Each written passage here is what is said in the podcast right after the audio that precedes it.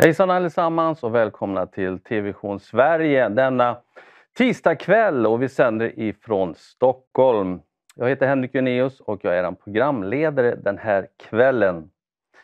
Ni som brukar titta på oss, ni vet om att vi har ett hjärta och ett fokus på Jesus Kristus. Det är vår vision, det är vår längtan att nå ut till hela Sverige med Eh, kunskapen och det glada budskapet om Jesus Kristus. Och så också även denna kväll. Och eh, jag har den stora glädjen att ha hela studion fylld av ungdomar den här kvällen. Vi känner oss nästan invaderade. Det är elva stycken eh, i studion, men det är nio som kommer att vara med och samtala med mig den här kvällen. Det är så gott att se Jesus vidröra den här unga nationen i landet Sverige att det händer saker och ting. Det är ungdomskonferenser och det är Jesus Conference och det är snart en TikTok-konferens när man kan eh, i våra tider nå ut med evangeliet på enkla sätt genom sin mobiltelefon bland annat. Det är en spännande tid som vi lever i. Jag hoppas att du där hemma kan vara med oss den här kvällen och lyssna till ett gäng av den här, de här unga kristna i det här landet som har mött Jesus. De är här för att dela av sina hjärtan. De är här att dela med sig av Jesus till dig där hemma. Och jag hoppas att du kan vara med oss ikväll. Under hela kvällen, tre timmar, kör vi härifrån. Och eh, varmt välkommen så är vi strax tillbaka igen efter den här sången med de tre första ungdomarna. Noah, Adam, Adam och Jemima. Så gå ingenstans. Välkomna tillbaka allesammans till vår sändning här ikväll från Stockholm. TV Vision Sverige tittar ni på. Och vårt fokus som alltid på den här kanalen är Jesus. Vad han gör, vem han är och eh, hur han i vårt land eh, reser upp en ny generation unga kristna. Och jag har glädjen att ha eh, studion full här ikväll utav ungdomar. Och jag vill presentera de tre första som är med mig den här första timmen. Välkomna allesammans! Vi har Noah, vi har Adam och vi har Jemima. Mm. Varmt välkomna till vår studio ikväll. Ni kan väl bara kort lite grann berätta var ni kommer ifrån och eh, vilka ni är. Vi kan börja med dig Jemima. Yes. Eh, jag heter ju då Jemima. Jag är född och uppväxt i Örebro. Eh, uppväxt i kyrkan hela mitt liv. Eh, jag är 16 år, jag vet inte om jag sa det. Eh, ja, typ så. Typ så, ja. Mm. ja. Vilken kyrka gick det, går du i? Eh, jag går i Citykyrkan. Citykyrkan i mm. Örebro, okej. Okay. Mm. Och så har vi Adam. Yes, Adam, 17 år gammal. Eh, också född och uppvuxen i Örebro. Jag brinner för Jesus och eh, vi alla går i samma kyrka, Citykyrkan, och vi alla delar samma tro. Så, ja. Och Noah? Ja, heter Noah, jag är 17 år. Går också i Citykyrkan och vi alla brinner för Jesus. Lite så. Lite så. Mm. Och när man är 17, 16-17 år då går man på gymnasiet, eller hur? Mm. mm. Precis. Och eh, det var ju länge sedan jag gick på gymnasiet och det kanske möjligt så att våra tittare också, det var länge sedan man gick på gymnasiet. Hur är det att gå på gymnasiet nu för tiden? Är det, är det bra, är det utmanande, är det roligt eller är det tufft? Alltså, jag tycker att gymnasiet är väldigt roligt. Jag, I grundskolan så var jag väldigt fokuserad på liksom så betyg och skolan och så. Men sen nu när jag kom till gymnasiet så jag vet inte, jag blivit lite mer skoltrött kanske. Men eh, jag tycker att det är väldigt mycket frihet och det ligger ju i, liksom, i sina egna, sitt eget ansvar. Så jag gillar att få komma till ja, men en ny skola och träffa mycket mer folk. Jag gick på en kristen skola förut, så nu är det mer så här, ja, men människor som inte är kristna, att man får bemöta det och liksom lära känna andra människor. Hur är den skillnaden tycker du, att gå från en kristen skola till en, en vanlig skola om man säger så? Eh, alltså, jag har gått på en kristen skola alltså, hela mitt liv, från dagis till eh, nian. Så alltså, innan när folk har varit så här, ah, men berätta om Jesus i din klass. Jag har varit så här, vad snackar ni om? Alltså, alla i min klass, klass är kristna. Men eh, nu när jag kom till gymnasiet så har jag ju alltså, märkt att det är inte alls mycket människor som är kristna som är i min omgivning. Och eh, alltså, det är ju en väldigt stor skillnad på hur man blir bemött. Inte alltid att man blir bemött på ett dåligt sätt, men eh, det är ofta mycket fördomar och så om liksom, att man är kristen och oh, du är religiös och där. Men jag upplever ändå att det blir som ett liksom, missionsfält att man får komma till skolan och berätta om Jesus för folk. Men du känner inte utanför eller Alltså. Oaccepterad? eller? Jag skulle inte säga att jag känner mig utanför eller o- oaccepterad. Det är mer det här att folk vet att jag är kristen och det gillar jag och det tycker jag är... Alltså, det betyder mycket och jag tycker att det ska vara så. Och ehm, ja, men jag står för mina åsikter så om någon tycker illa om det då får de väl göra det. Men eh, oftast så blir man accepterad ändå. Mm. Mm. Vilken inriktning läser du? Eh, jag läser SAM, tema världen, lite så speciellt. Spännande. Mm. Och då brukar man alltid få den frågan, vad kan man bli på det? Ja. Eh, jag vet nästan inte. Men eh, ja, jag valde SAM för att det var lite så här, ja, men jag vill ha lite öppna möjligheter. Inte En bra förberedelse Ja, kanske för exakt. universitetet sen. Mm. Och så har vi Adam. Hur är det att gå på gymnasiet då? Är det lika bra som Jemima här? Eh, ja, ehm, alltså jag gick på samma skola som Jemima och eh, vi gick ju från dagis till nian. Så det var ju konstant med samma människor i över nio år. Så det blir en stor skillnad när man får en ny klass för första gången. Skillnad på många som brukar byta. Ehm, jag tycker det är roligt med gymnasiet. Det är nya möjligheter, man lär känna nya folk. Det är en stor skola jag går på, så det är över 1300 elever. Man ser nya ansikten varje dag. Mm. Ehm, jag läser ekonomi och eh, jag vet inte exakt varför jag valde det programmet. Det är samma sak som i MIMA. Jag ville ha en bred... Alltså att jag kunde välja på mycket. Ehm, ja, det, det är typ det. Och, och eh, kände du att det, liksom Jemima, att det, det är inte så farligt utmaning utan man blir accepterad även som kristen idag? Ja, alltså jag tycker att man blir accepterad oavsett vilken religion. Eh, I alla fall jag som person. Jag går inte och ser ner på någon som har någon annan religion.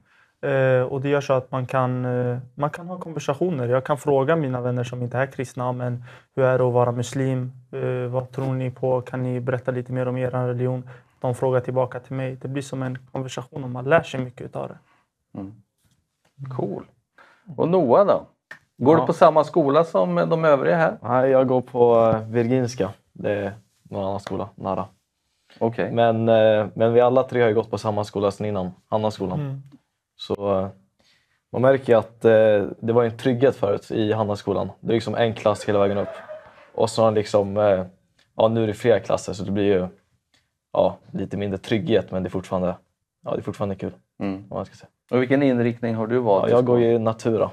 Så Okej. det är kanske lite mer plugga och så men det, det funkar bra. Vad är drömmen för dig med din utbildning? Är det att bli läkare eller? Alltså nej, Nej. Ja, vi får se vad, vad det tar mig liksom. Mm. Och hur är det att vara kristen på din skola? Alltså, det, det går väl bra skulle jag säga. Det, alltså jag pratar inte kanske jättemycket om det så, men eh, om det kommer frågor svarar jag. Och jag försöker bemöta alla med samma respekt eller kärlek och så. Mm. Mm. Underbart. Mm. Nu är det någon som inte kan... eh, Alltså de sitter väl säkert hemma och undrar varför har de samma t-shirtar på sig? Det, det står likadant i alla fall även om det är två olika färger. Kors lika med hjärta. Mm. Jemima, kan du börja förklara lite grann vad det kan vara för något? Ja, alltså de här eh, t-shirtarna är gamla tryckta av eh, vår eh, kyrka, Citykyrkan. Då. De är, vi brukade sälja såna här som så här merch. Liksom. Men eh, ja, kors lika med hjärta, det står ju för liksom, Jesus stod för kors, på korset för oss, för att han älskar oss så mycket. Det är liksom, korset är lika med kärlek. Och hur brukar ni ha den bara i kyrkan eller använder ni de här t-shirtarna när ni är i skolan också? Nej, vi fick dem idag. Ja, vi fick fick dem dem idag. idag. fick dem idag. Okej, ja. Mm.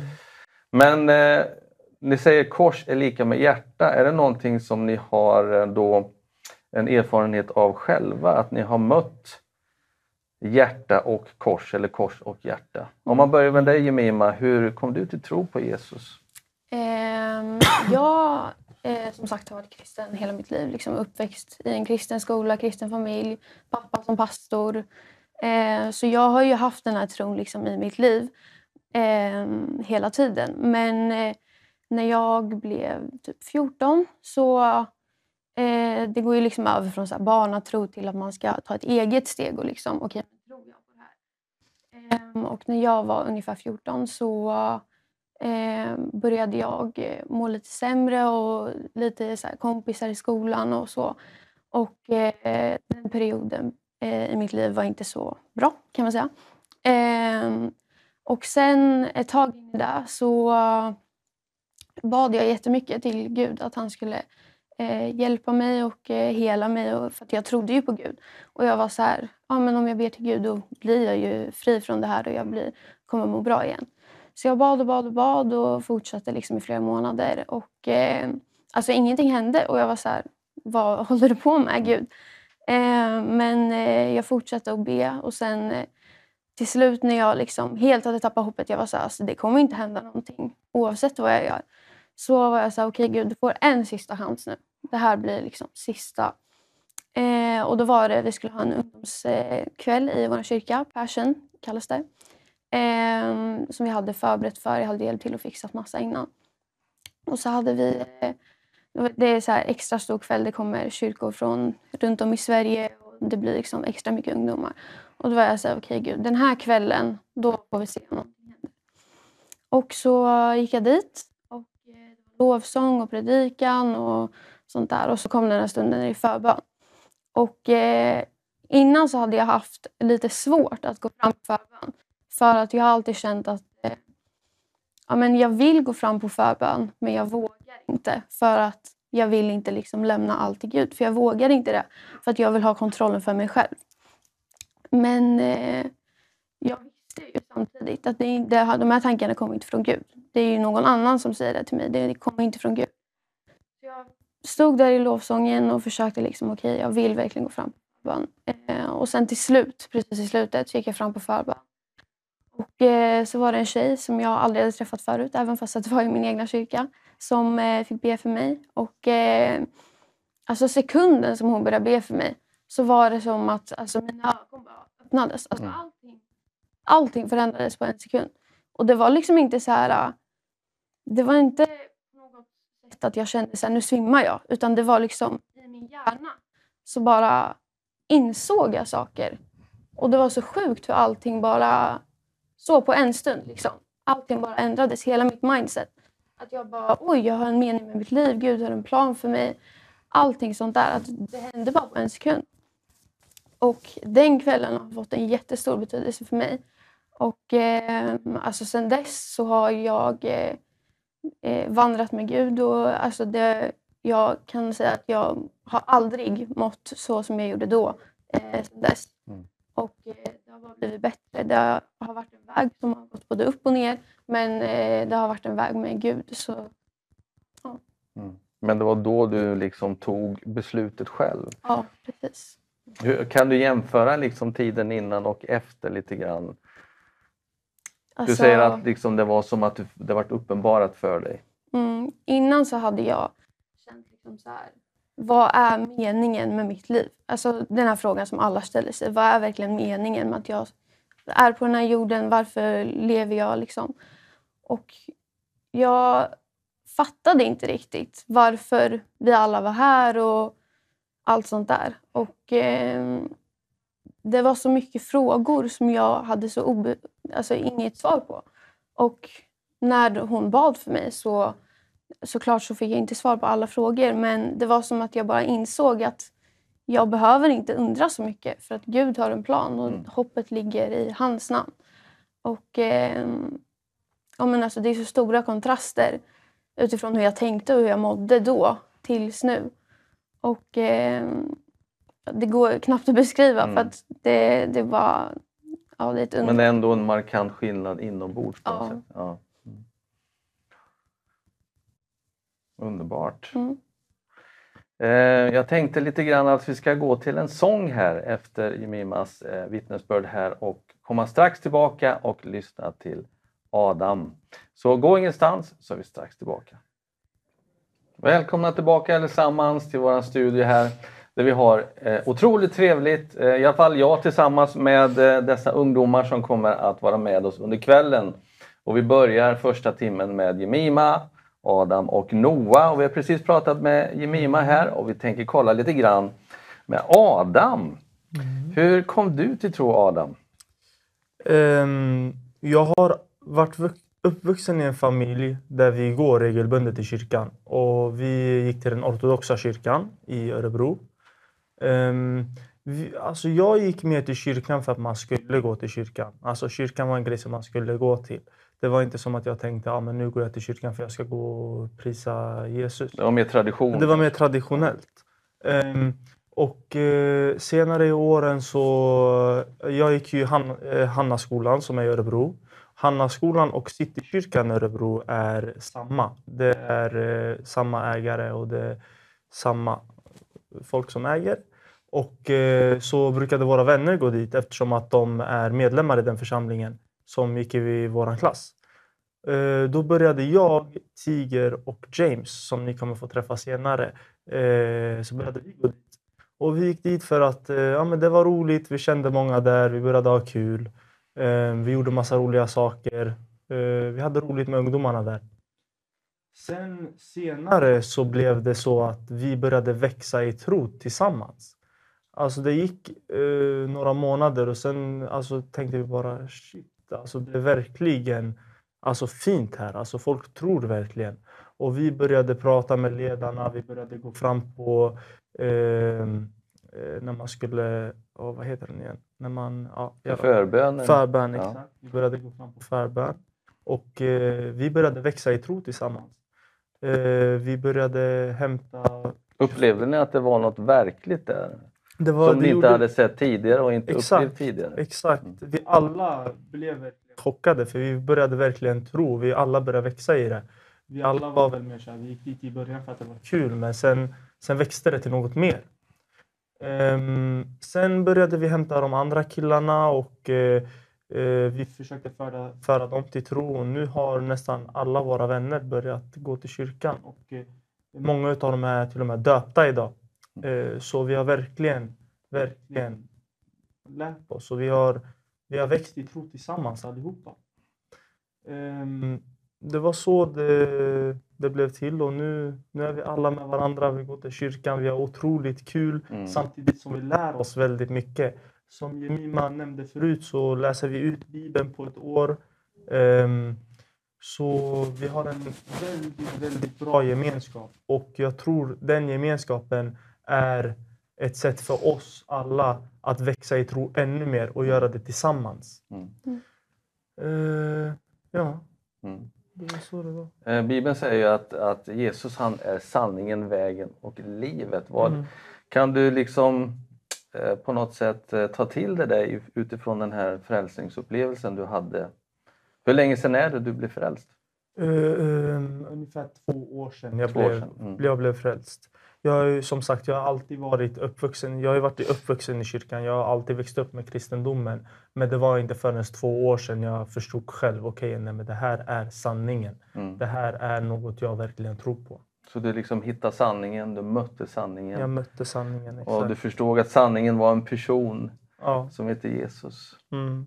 Hur har vägen varit för dig efter nu? Eh, de här två åren kan man säga tillsammans med Jesus? Då? Otroligt bra. Jag har lärt känna så många nya personer och vi alla delar samma tro. Det blir så mycket enklare att, att ta del av det. Vi alla kan sitta och prata om det. Medan vi har roligt med varandra så förstår vi också att vi alla växer i tro när vi är med varandra. Mm. Om du förstår vad jag menar. Mm. Ni står ju alla här i, i, liksom i begynnelsen på något sätt av livet. Mm. Ni har hela livet framför er. Mm. Hur viktigt tror du Adam att det är att man eh, möter Jesus som du gjorde tidigt i livet? Jag tror att det är otroligt viktigt. Alltså, om du lär, alltså, om du, om du hittar Jesus tidigt i livet så kommer du också kunna lära dig mer av honom. Vi säger om du växer upp med, med Jesus och du alltid tror på honom och du har varit frälst sedan ung ålder så tror jag att det kommer hänga med dig genom hela livet mycket enklare. Mm. mm. Så man hittar vägen, man hittar livet i Jesus Kristus. Mm. Man hittar liv. Mm. Underbart.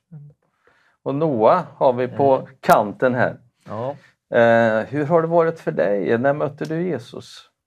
Alltså, jag har ju alltid varit uppväxt i en kristen familj. Sen grunden liksom. Så jag har alltid liksom gått i kyrkan. Men jag, jag har inte tänkt på det utan jag har bara gått för mina föräldrar gått och ja, det har varit kul liksom. Men det är nu liksom på de senaste åren som jag verkligen har förstått att, eh, ja, att, det, att det är bra. Liksom. Att, eh, att det gör grejer med ens liv. Så det var väl någon gång på något, eh, vår kyrka anordnade sådana här, typ så här läger. Typ. Så det var på något läger där. Det var någon så här predikant, jag tror han heter typ Tiglet eller någonting. Som predikade typ. Och då, det var liksom då jag liksom beslutade själv, mitt eget initiativ, att, att jag ville tro. Liksom. Mm. Och sen har det bara fortsatt växa Hur framåt. var den upplevelsen? Kan du beskriva lite grann? Alltså det är svårt att beskriva. Liksom. Mm. Det är liksom, man känner bara en kärlek bara rakt igenom Mm. som är liksom nästan obeskrivlig. Så det är en ganska sjuk känsla. Mm. Mm. Jag hade ju också glädjen att få växa upp i ett kristet hem. Mm. Och min pappa var pastor och min mamma var engagerad på olika sätt. Eh, och för mig var det så att jag såg Jesus verkligen i deras liv. Mm. Är det no och, och det hjälpte mig att förstå att jag menar, Jesus är på riktigt. Är det någonting som du känner igen då, att du såg det också dina föräldrars liv och i ert hem på något sätt? Alltså man märker liksom att det, man känner liksom en annan kärlek. Liksom. Det är mycket, de är, vad ska man säga, alltid glada alltså, på det sättet. Liksom. Man, känner, man, man ser liksom att, att det fin- finns någonting annat som, som verkar i dem liksom, Mm. och genom dem. Det är samma med dig Jemima. Du är också uppvuxen i en kristen familj. Pappa var pastor eller är pastor. Var det också så att du liksom såg Jesus levande i deras liv på något sätt? Då? Alltså, när jag har växt upp så har det här varit så normalt för mig. För att jag har ju gått i kyrkan. Alltså, jag har bara varit omringad av kristna människor i mitt liv. Så allt det andra det var ju onormalt utifrån ett barns perspektiv. Men nu i efterhand så kan jag verkligen se så stora kontraster från till exempel min egen familj eh, och andras familjer som Mm. inte är uppväxta i en kristen familj. Både folk som är kristna och inte är kristna. Att det är så stor skillnad på hur man behandlar varandra i familjen och hur föräldrarna är och vart fokuset ligger. Också så här med förlåtelse och kärlek och att vi i vår familj har alltid varit väldigt noga med att vi förlåter varandra, vi går inte och lägger oss arga. Att det är så mycket kärlek hela tiden. Att en del av mina kompisar kan bli så här, oj, alltså din mamma är så snäll hela tiden. Din pappa säger så fina grejer till dig. För att det är den kulturen vi har i vår familj. För att det är, det är ju Jesus som är centrumet i vår familj. Det är det som, det är det som spelar roll. Och det speglar ju det som, hur vi behandlar varandra i vår familj Mm. och vad vi, vad vi gör och sysselsätter oss med. Mm. Så hur har liksom eh, livet varit nu efter eh, ni tagit emot Jesus? Eh, har det varit en lätt väg eller har det varit eh, utmaningar på vägen? Adam? Ehm, kan du upprepa frågan? Eh, nu efter ni har, ni har ju mött Jesus alla tre och ni har varit med på, på vägen som man brukar säga. Är du med på vägen? Ja, men jag är med på vägen. Och, och, eh, ni har varit på, med på vägen ett tag här nu. Mm. Eh, är det alltid lätt? Är det alltid eh, sol och glada dagar eller är det utmaningar också ibland? Eh, Vi pratar om skola, vi pratar att, att leva i den här tiden med, med internet och allt utbud som finns. Är det liksom utmanande också att liksom vara kvar på vägen, att, att, att hålla sig till Jesus? Mm. Om du börjar. Ehm, jag tycker att det är svårt. Alltså, såklart, jag brinner för Jesus, jag brinner för kristendomen, men det är otroligt svårt att vara syndfri. Alltså, det går inte. Det, det är otroligt svårt. Köttet vill, men hjär- hjärtat vill inte, men köttet vill. Det, det är svårt verkligen. Eh, Och jag tror det är lätt att hamna på fel bana. Men det enda som spelar roll är att du hamnar på rätt bana igen. Jesus förlåter allt. Mm. Kan ni känna det här, är ni andedöpta? Ja. ja. Mm. Att ni får, får hjälp, att ni får kraft eh, Mm. när ni Mm. går till Jesus i olika situationer. Nå, är det någonting du upplever? Att, eh, kan du återupprepa frågan? Ja, alltså i er vandring nu med Jesus och man, man kanske möter olika utmaningar och jag menar samhället är väldigt sekulariserat och Mm. utmanande ibland med, med internet och allt vad som den profana median liksom eh, förmedlar. Eh, Mm. Kan man uppleva ändå genom sin relation med Jesus eh, och den helige Ande att man får kraft som, som ung att, att möta de här olika sakerna? Alltså, jag känner så här, ju mer jag spend- spenderar tid med, med Gud, liksom, ju lättare blir det för mig att stå emot de här frestelserna och allt. Mm. Så jag känner verkligen, som nu på de senaste veckorna eller ja, månaderna, när vi verkligen går till kyrkan och läser Bibeln varje dag liksom, nästan. Då blir det liksom lättare för mig att stå emot allt annat. Mm. Och blir att jag går mer till Gud. Liksom. Det där får vi nästan eh, gå in lite mer på, att, att ni träffas nästan varje dag. Eh, hur fungerar det? Vem är det som håller i det? Alltså nu det här året, liksom från januari då början, så har eh, flera av oss börjat en bibelläsningsplan som eh, går ut på att läsa Bibeln på ett år. Och eh, då har vi liksom börjat ses i kyrkan och eh, ja, men vara där och läsa Bibeln tillsammans. Och, alltså, oftast så är det bara... Det är egentligen ingen som håller i det utan det, vi kommer överens om vi ska ses eller inte. Och eh, Sen kommer vi in, min pappa är pastor så han har ju nyckel och sen är det flera av ledarna. Vi får ju vara där Mm. för våra ledare, de har tillit till oss. Ehm, så ja, men det är väl så det funkar, att vi ses så ofta vi kan för att läsa Bibeln och så. Mm. Är det så att ensam är inte stark, men tillsammans om, om, då kanske man stöttar varandra på ett annat sätt. Upplever du det, Adam? Eh, ja, det gör jag. Mm. Eh, jag tycker att det är otroligt mycket enklare.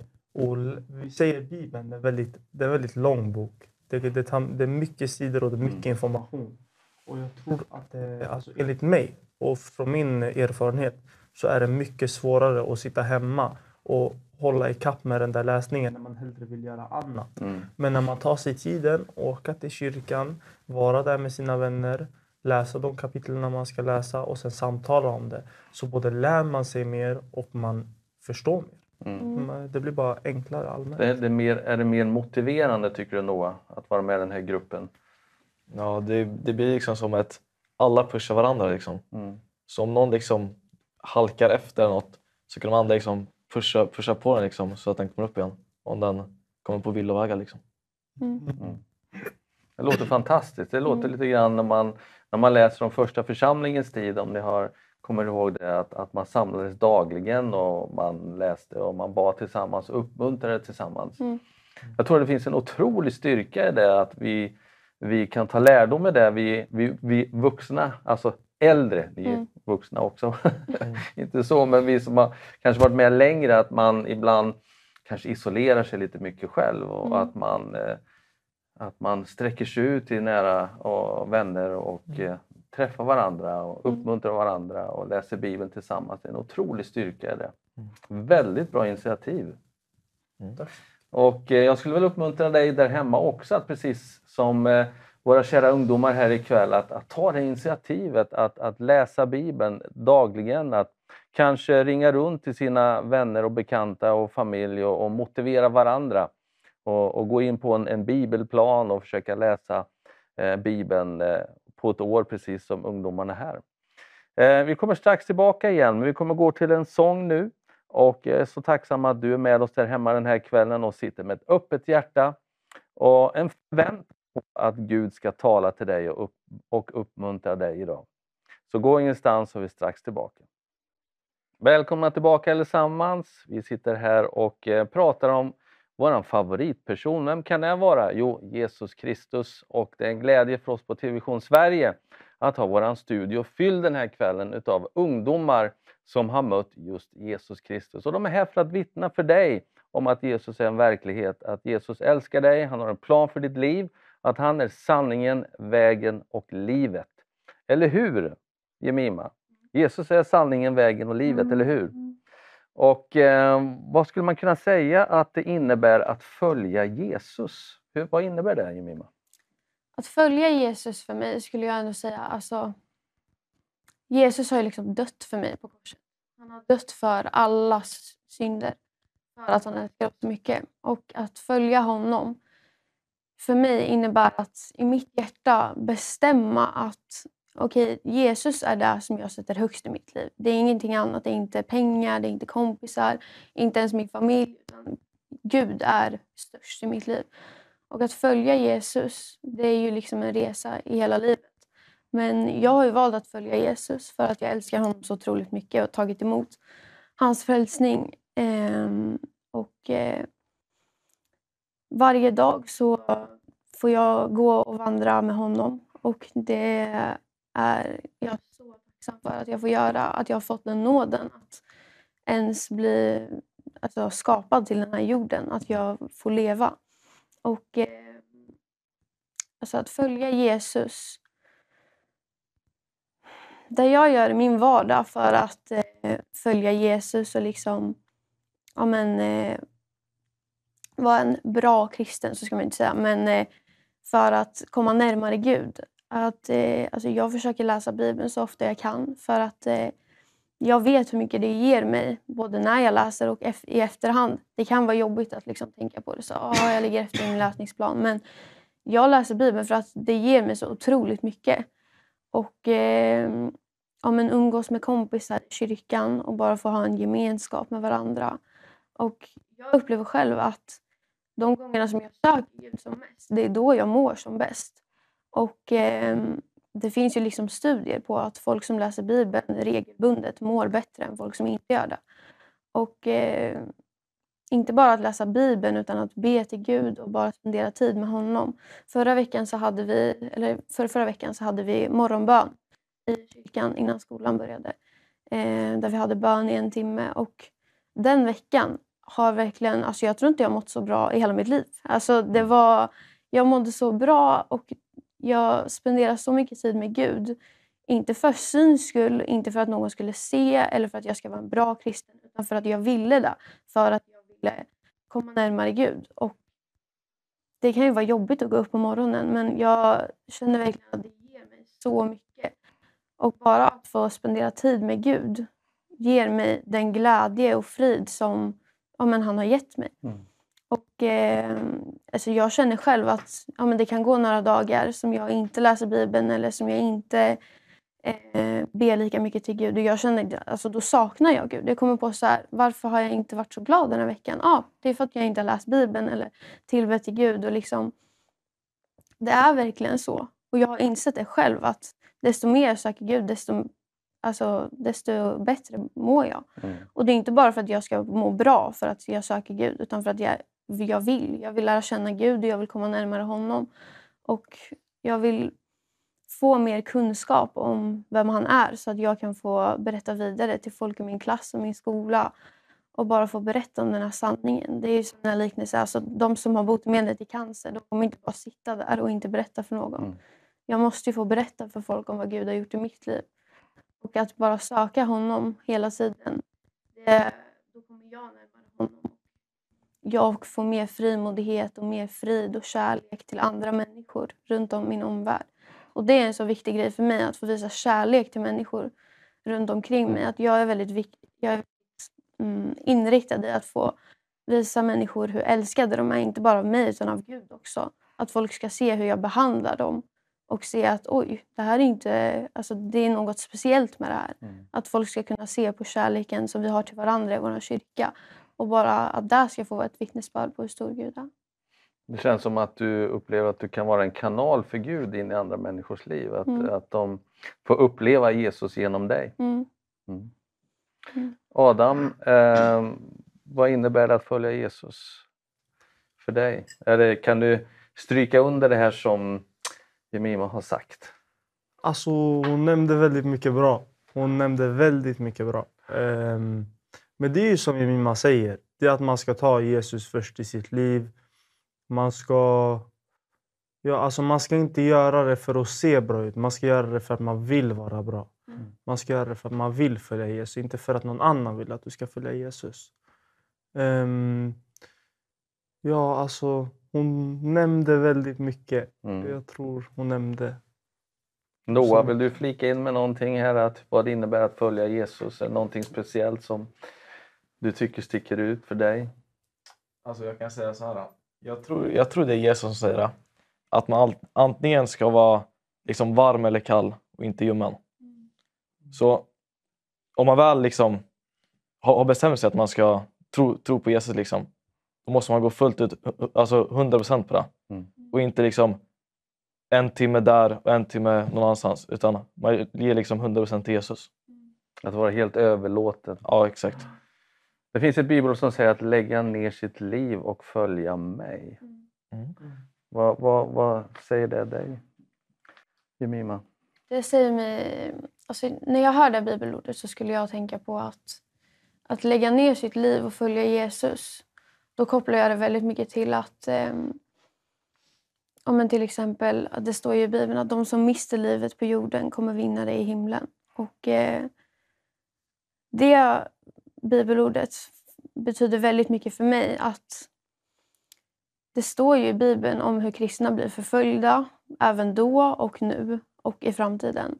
Att kristna inte alltid kommer vara de som folk älskar mest och att vi är utsatta på olika sätt. Men eh, att det står i Bibeln att ja, men om man mister sitt liv här på jorden så kommer man eh, vinna det i himlen. Att det är en så stor det är så, så stora ord för mig Mm. att eh, Gud säger det och att jag behöver inte vara orolig. Det står också i Bibeln att man inte ska frukta människor på jorden. Frukta inte den som kan ta ditt liv på jorden utan den som kan kasta dig i helvetet. Och det, det har jag verkligen insett på senaste att jag behöver inte vara rädd för människor på jorden för det enda som spelar någon roll är Gud i himlen. Mm. För det är, ingen kommer till himlen utom genom Jesus. Mm. Nu har ju ni den stora glädjen och stora välsignelsen av mött Jesus och, och liksom tagit emot den här frälsningen från honom. Eh, och eh, ni är nya skapelser i Jesus Kristus som Bibeln Mm. talar om och ni har en, en framtid och ett hopp eh, med en evighet tillsammans med honom. Men hur ska man kunna förmedla detta till, eh, till andra? Hur förmedlar ni detta till, till andra människor som ni möter? Om vi börjar på den ändan den här gången hos Noah här. Då. Ja. Alltså jag känner liksom så här, vi har liksom en position. Vi måste, vi som ändå aktivt har valt liksom att lägga ner våra liv till, till Jesus liksom. Vi måste liksom visa vad vi har fått och ge det ut till andra liksom. Mm. Och inte bara gömma sig i något hörn liksom. Mm. Så vi, vi alla har ett ansvar. Men jag tror framförallt vi liksom, som ändå aktivt har valt det här livet att ja, dela vidare budskapet Mm. så att så många kan komma till frälsning som möjligt. Mm. Adam? Nej, som Noah säger, man ska föra vidare budskapet. Man ska inte tvinga på någon det, men man ska alltid kunna ge dem möjligheten. Mm. Jag som är i skolan till exempel, väldigt många på min skola. Eh, Så jag kan gå fram och säga, ja men hörru du, vi har ungdomsgrupp nu på fredag i kyrkan. Om du känner för du mer än välkommen. Man ska ge folk möjligheten att träffa Jesus och kunna bli frälst. Mm. Det är den uppgift vi som kristna har, försöka leda folk till tro. Mm. Och då är det också viktigt att man inte försöker tvinga på någon, det verkligen tjata på, på personen. Att man ska föra, ehm, föra frågan till personen och sen låta den personen göra sitt eget beslut. Mm. För Jesus vill ju att vi ska komma till honom med egen vilja och inte bli tvingade. Mm. Och Jemima? Alltså, jag tänker så här. Meningen med vårt liv är ju att få människor frälsta. Jag är redan frälst. Så om jag inte tar andra till tro, då är jag redan klar med mitt liv här. Min uppgift i den här världen det är att föra andra till tro och att få sprida budskapet om Jesus. Och tidigare så har jag känt väldigt mycket press över att så här, ja, men jag måste få med mina kompisar till kyrkan. Jag måste berätta för folk att det ligger på mina axlar. Men jag har insett att det ligger inte på mina axlar. För att när jag pratar då är det en helig ande som pratar igenom mig. Och jag kan bara säga till folk att jag är kristen och det kan få vara ett litet frö Mm. som sår i deras hjärta. Och sen får Gud göra resten. Ja, det spelar mest roll att jag bara får gå runt och visa för folk att jag är kristen men också få berätta om evangeliet. Om jag får den möjligheten så måste jag också ta den möjligheten. Det handlar om att gå ut på vattnet och lita på Gud, att han är med mig. Mm. Och eh, men bara att jag är kristen och folk vet om det, det är ju ett litet frö som folk får så i deras hjärta. Och Mm. sen får Gud göra resten. Det Mm. ligger inte på mina axlar. Men jag, det som ligger på mina axlar är att jag ska få berätta för folk om vem Gud är och bara introducera han till eh, folk. Mm. Mm. Har ni varit med om någon, något sånt, i att, att be för någon människas frälsning? Ehm, Jag, eh, mina kompisar från grundskolan de eh, har börjat komma till kyrkan väldigt mycket. Och ehm, jag älskar att de kommer till kyrkan och det ger mig också väldigt mycket ehm, trygghet och gemenskap. Tidigare det är väldigt mycket killar i vår kyrka så det är roligt att det kommer eh, tjejer till vår kyrka. Ehm, och de här tjejerna får jag... Jag ber för dem hela tiden och jag får be för dem på fredagar. Och, eh, ja, men jag ser hur Gud verkar i deras liv. Det är två av dem som ska döpa sig nu på söndag. Och eh, Det behöver inte bara vara på en sekund att så här, nu mötte du Jesus, som det, är för, som det var för mig. Att, eh, det är också vet, viktigt att veta det, att eh, allas vittnesbörd ser olika ut. En del vittnesbörd är bara att du har att du inte har gått igenom något jobbigt för att Gud har varit med dig hela livet. Ehm, det tycker jag är väldigt viktigt att lägga vikt i. Men det Mm. känns som att det finns en, en hunger eh, bland den här yngre generationen eh, på era skolor och, och andra ungdomar som ni möter. Det finns en, en, en hunger efter någonting annat. Upplever ni det så Adam? Mm. Att det finns en hunger, finns en hunger i- bland dina klasskompisar efter någonting annat? Något annat Något högre i livet än vad världen kan ge? Personligen skulle jag inte säga det. Det känns inte som att den hungern finns som du beskriver den. Alltså, I min skola har jag verkligen sett hur folk istället för att tänka på livet tänker på att vi har kul nu, så kan vi tänka på annat sen. Det blir som att de prioriterar att gå och festa eller gå och ha roligt med sina vänner istället för att prioritera Jesus. Du kan prioritera både och. Det är ingen som säger att du måste lägga 100% av ditt, av ditt liv åt Jesus. Du kan prioritera dina vänner också. Men att jag, jag personligen ser inte den, den hungern i folk just. Men när de ser dig så kanske de börjar känna den hungern? Ja, det hoppas man ju. Det hoppas man verkligen. Eh, mm, jag tror att det var det som ledde många av våra kompisar som är med här idag till tro. De såg verkligen hungern i varje hjärta när de kom till vår kyrka. De såg hur vi verkligen strävade efter Jesus. Vi ville lära oss mer, vi ville förstå mer. Mm. Och det gjorde så att de också ville göra det. Mm. Som ledde till att många fördes till tro. Det är så glädjande att lyssna till er alla tre och, och se att eh, ni har en levande tro på Jesus och en längtan att vara med och sprida den. Att sprida Jesus till, till andra som ännu inte känner honom. Ett stort tack till er, eh, Noah, Adam och Jemima. Tack själv. Väldigt glädjande. Och eh, det är så gott att du är med oss där hemma också den här kvällen. Jag hoppas att du fortsätter att vara med oss. Vi kommer att strax få in tre nya härliga ungdomar som tror på Jesus Kristus. Vi kommer gå till en sång nu, så gå ingenstans så är vi strax tillbaka igen. Visste du att bland unga idag, barn, tonåringar, unga vuxna, kvinnor och män ända upp till 40-årsåldern, så är Youtube-tittandet större än allt annat övrigt TV-tittande tillsammans. Idag spenderar unga människor ungefär bara 20 minuter per dag på att titta på vanlig tv, men man spenderar mer än två timmar per dag på sociala medier. TikTok, Instagram, Youtube och så vidare. Medievärlden är i drastisk förändring och då måste ju vi kristna nå ut på nya sätt. Visionen bakom denna konferens och workshop är att inspirera och mobilisera en hel armé av kristna som når ut på sociala medier. Vi som står bakom den här konferensen, bland annat Hotspot och Varför kristen, har insett hur otroligt långt man kan nå med väldigt små medel genom poddar, reels och live stories. Den här konferensen handlar om att vi som kristna ska inse vilken fantastisk kommunikationskanal som den nya sociala medier faktiskt är. Det förändrar världen totalt. Det handlar inte längre om den som har bäst ekonomiska resurser, utan den som har bäst innehåll. Vi som kristna måste inse att vi, istället för att använda våra sociala medieplattformar till att berätta om kristen verksamhet, så ska vi använda dem framförallt till att berätta om Kristus själv. Välkommen att bli utrustad. Vi vänder oss inte bara till dig som är professionell, utan alla kan lära sig. Så välkommen därför till TikTok för Jesus för att få verktygen för att sprida evangeliet på sociala medier.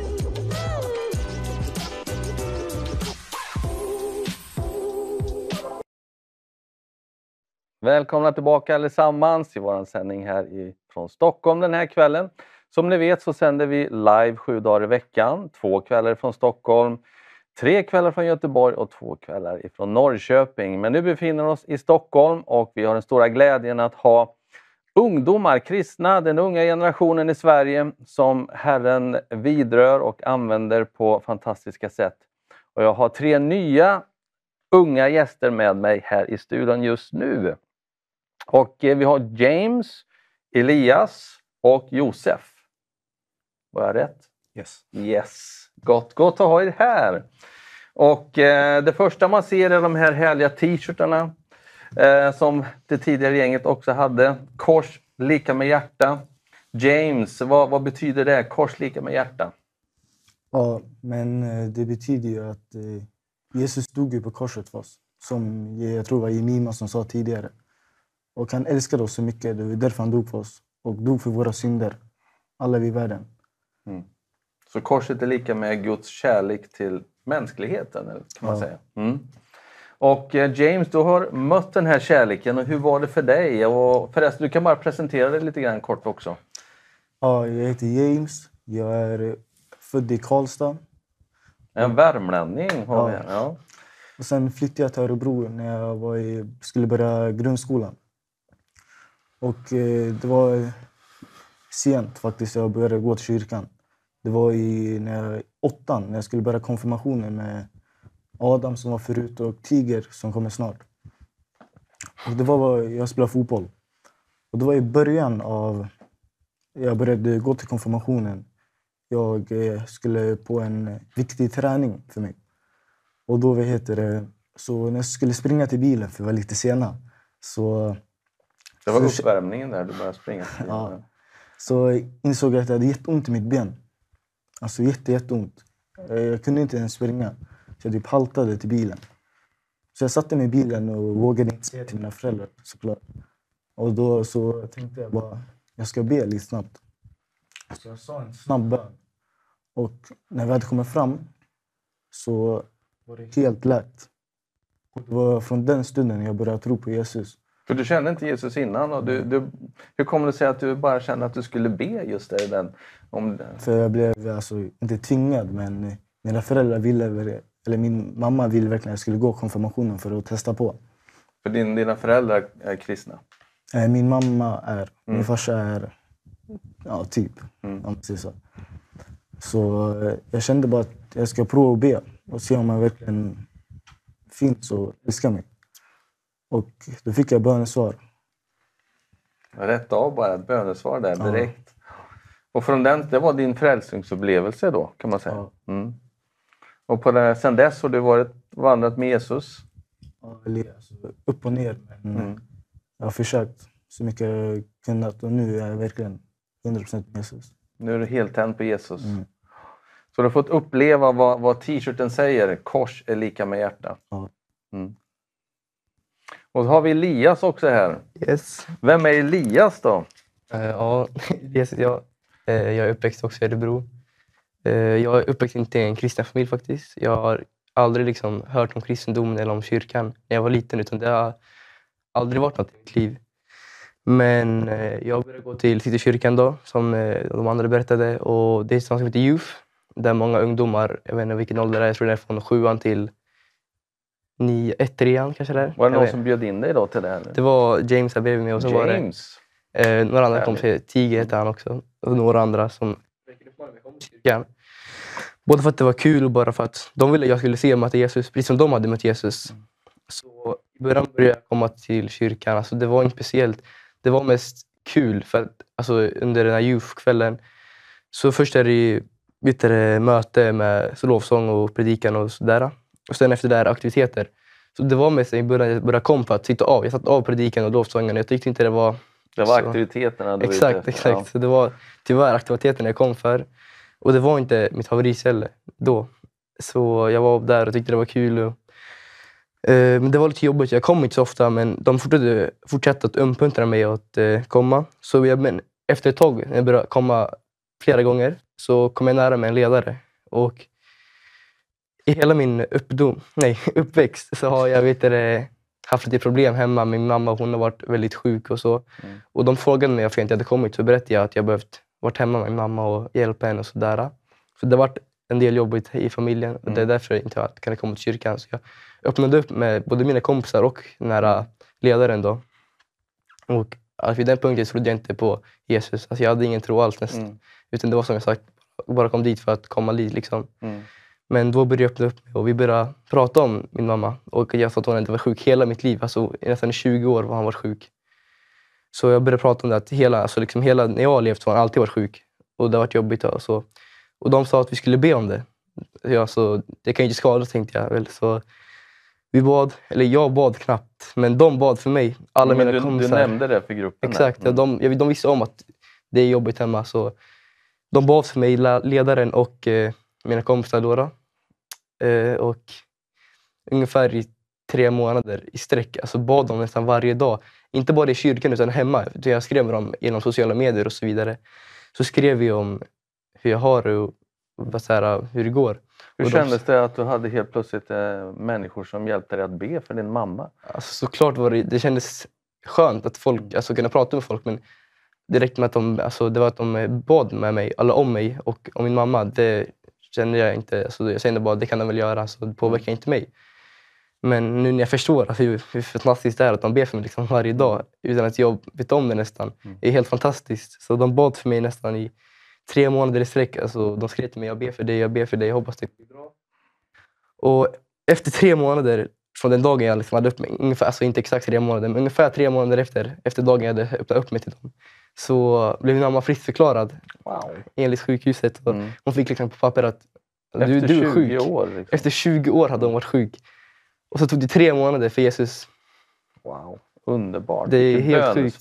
Det är, riktigt, det är otroligt bönesvar. Det är ett Mm. mirakel som ingen av oss kan förklara. Det är bara vår Herre där uppe som kan Mm. förklara det. Mm. Så efter det har jag bara insett att Jesus älskar mig så mycket och han älskar, han älskar alla andra så mycket också. Och efter det har jag bara gett mitt liv till Jesus. Mm. Jag älskar honom så mycket för det han har gjort för mig och allt han gör för mig. Och jag är så tacksam att jag har honom i mitt liv och att jag fick möta honom. Mm. För han var alltid ett steg tillbaka. Fast jag kunde gått tusen steg från honom så var han alltid, han var alltid vid mig utan att jag visste om det. Mm. Så det är riktigt, det är ett Wow. mirakel. Vilket underbart. Och sen dess har du liksom Mm. blivit frälst och du, du vandrar med Jesus. Mm. Och Josef, hur har du, hur, vem är du och, och ehm, kan du bara Ja, presentera dig själv lite grann först? ja, jag heter Josef. Jag fyllde ganska nyligen 17. Du är äldst av de här grabbarna här. Ja. Yes. Hur känns det? Eh, känns väl okej. Okej, ja. Ja, och sen eh, jag är född och uppväxt i Örebro. Och eh, jag blev eh, kompisar med de här för några år sedan. Liksom... Eh, eh, ska jag svara på... Kommer du från ett kristet hem? Eh, nej, det är jag inte. Nej? Eller min mamma är eh, halvkristen typ. Eller alltså hon tror att det finns en gud men hon kommer inte till kyrkan eller något. Och min pappa tror inte. Och hur var ditt möte med, med Jesus första gången? Eh, jag skulle säga att för första gången var nog eh, att han påverkat mig genom att eh, bara testa på att komma till kyrkan. Blev du inbjuden precis som Elias? Ja. Och var det James som var i farten igen då? Eller var... Eh, nej, jag tror det var alla grabbarna. ja, okej. Jag såg att eh, alla grabbarna var i kyrkan och eh, jag kände mig lite utanför. Så, Och du tänkte, vad gör de där? ja, exakt. Och sen så bjöd de in mig flera gånger. Och sen så har jag liksom bara kommit Mm. sen dess. Mm. Hade du någon, någon, något möte så där med Jesus och säga nu, från och med nu så tror jag på dig Jesus? Alltså nu när jag tänker tillbaks på vet du, stunder i mitt liv så har jag alltid känt att eh, han alltid skyddar mig. Mm. Liksom från min uppväxt där eh, jag hade ganska tuff uppväxt Mm. som barn. Och, och nu eh, så eh, är ni också med den här gruppen som den tidigare som träffas eh, regelbundet och, och läser Bibeln och, och uppmuntrar varandra. Vad, vad, är du med på det också James? Ja, vi alla är med på det. Ja. Och, och vad betyder det för dig i din trosvandring?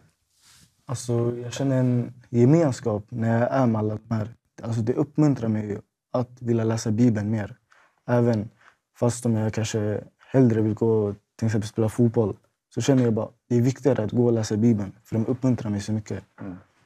Så jag känner typ en, mer, en kärlek av det. Alltså jag känner Jesus kärlek verkligen. För han är ofta, jag känner att han är med oss verkligen när, när vi ber tillsammans och läser Bibeln. Mm.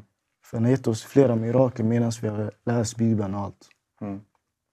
Känner du likadant Elias, att det är en styrka och att ni uppmuntrar varandra att, att förbli på vägen? Alltså, ni, har, ni har ändå valt nu att vandra på, på vägen, på, Mm. på Jesu väg.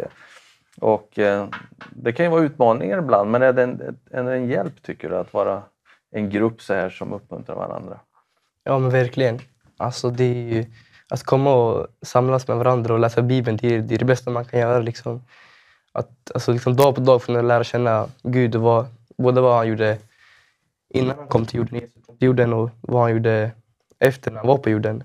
Att få lära känna Jesus genom Bibeln och läsa det med allihopa. Vi kan läsa med, ibland är det bara vi ungdomar och vi barn eller vad man ska säga, Mm. som kommer läsa det och då kan det fortfarande vara enkelt att förstå men fortfarande lite svårare.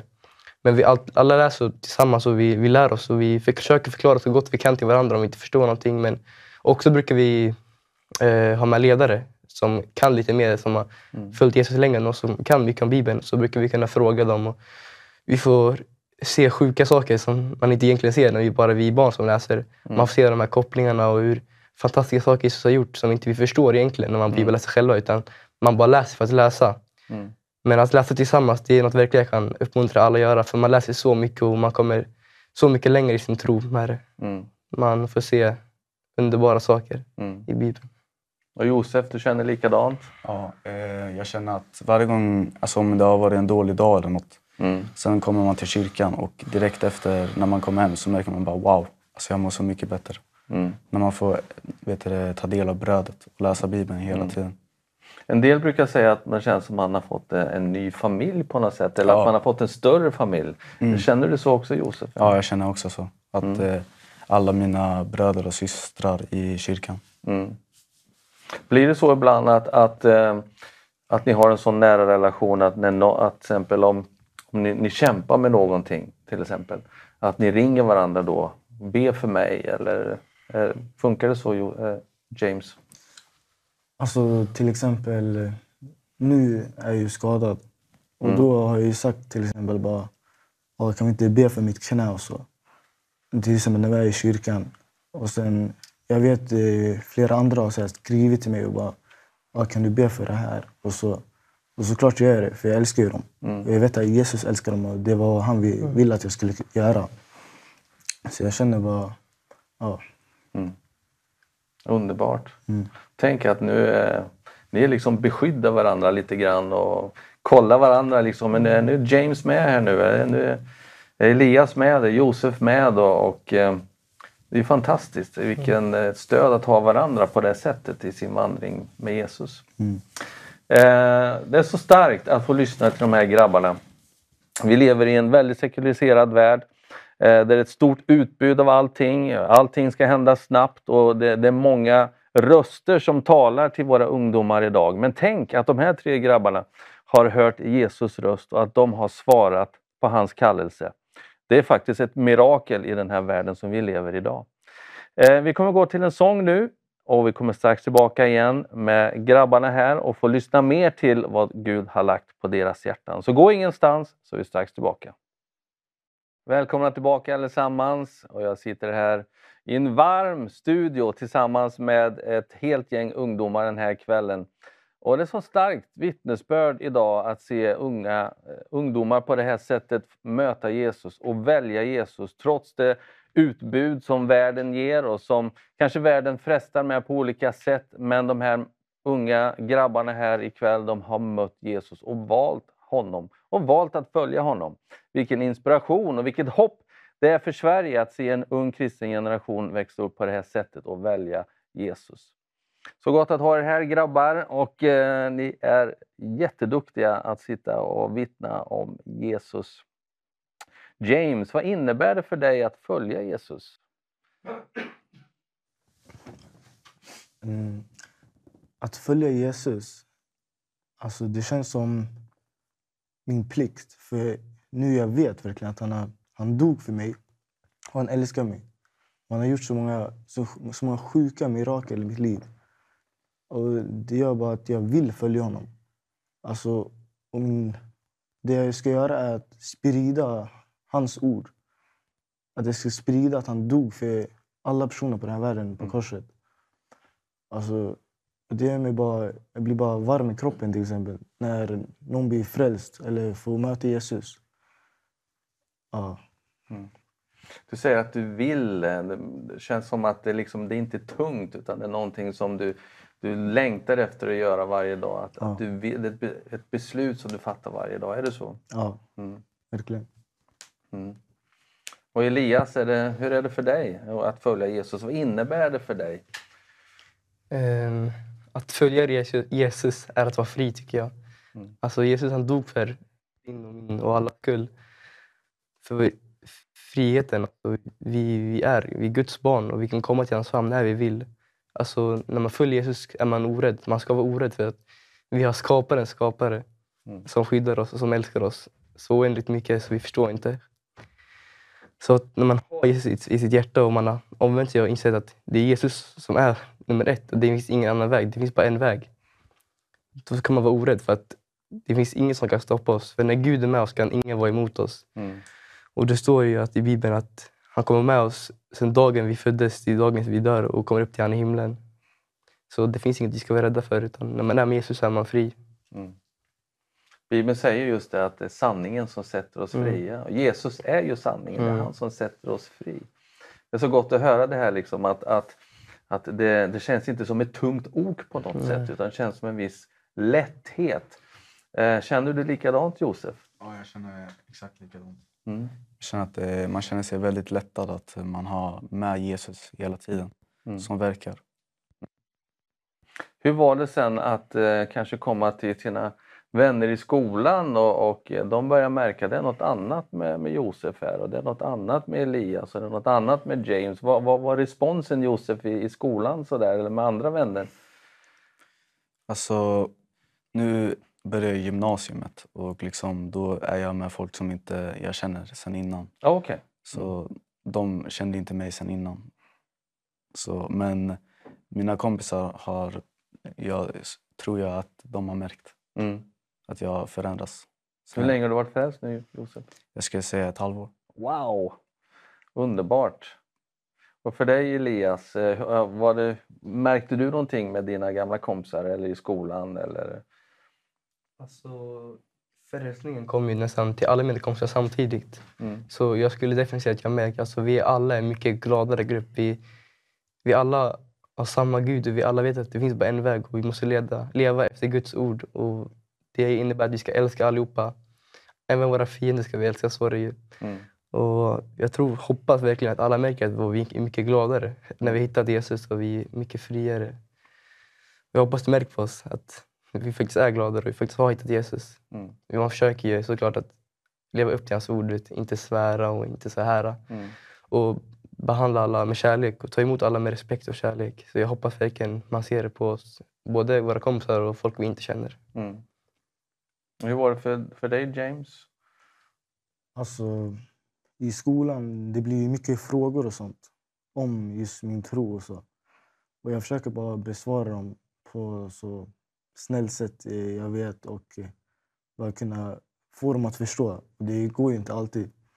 För jag tror att när till exempel muslimer, jag har många muslimska vänner i min skola. De, alltså, de, vill, inte, alltså, de vill inte tro. Vilket gör att det blir svårare för dem att ta in det jag säger till dem.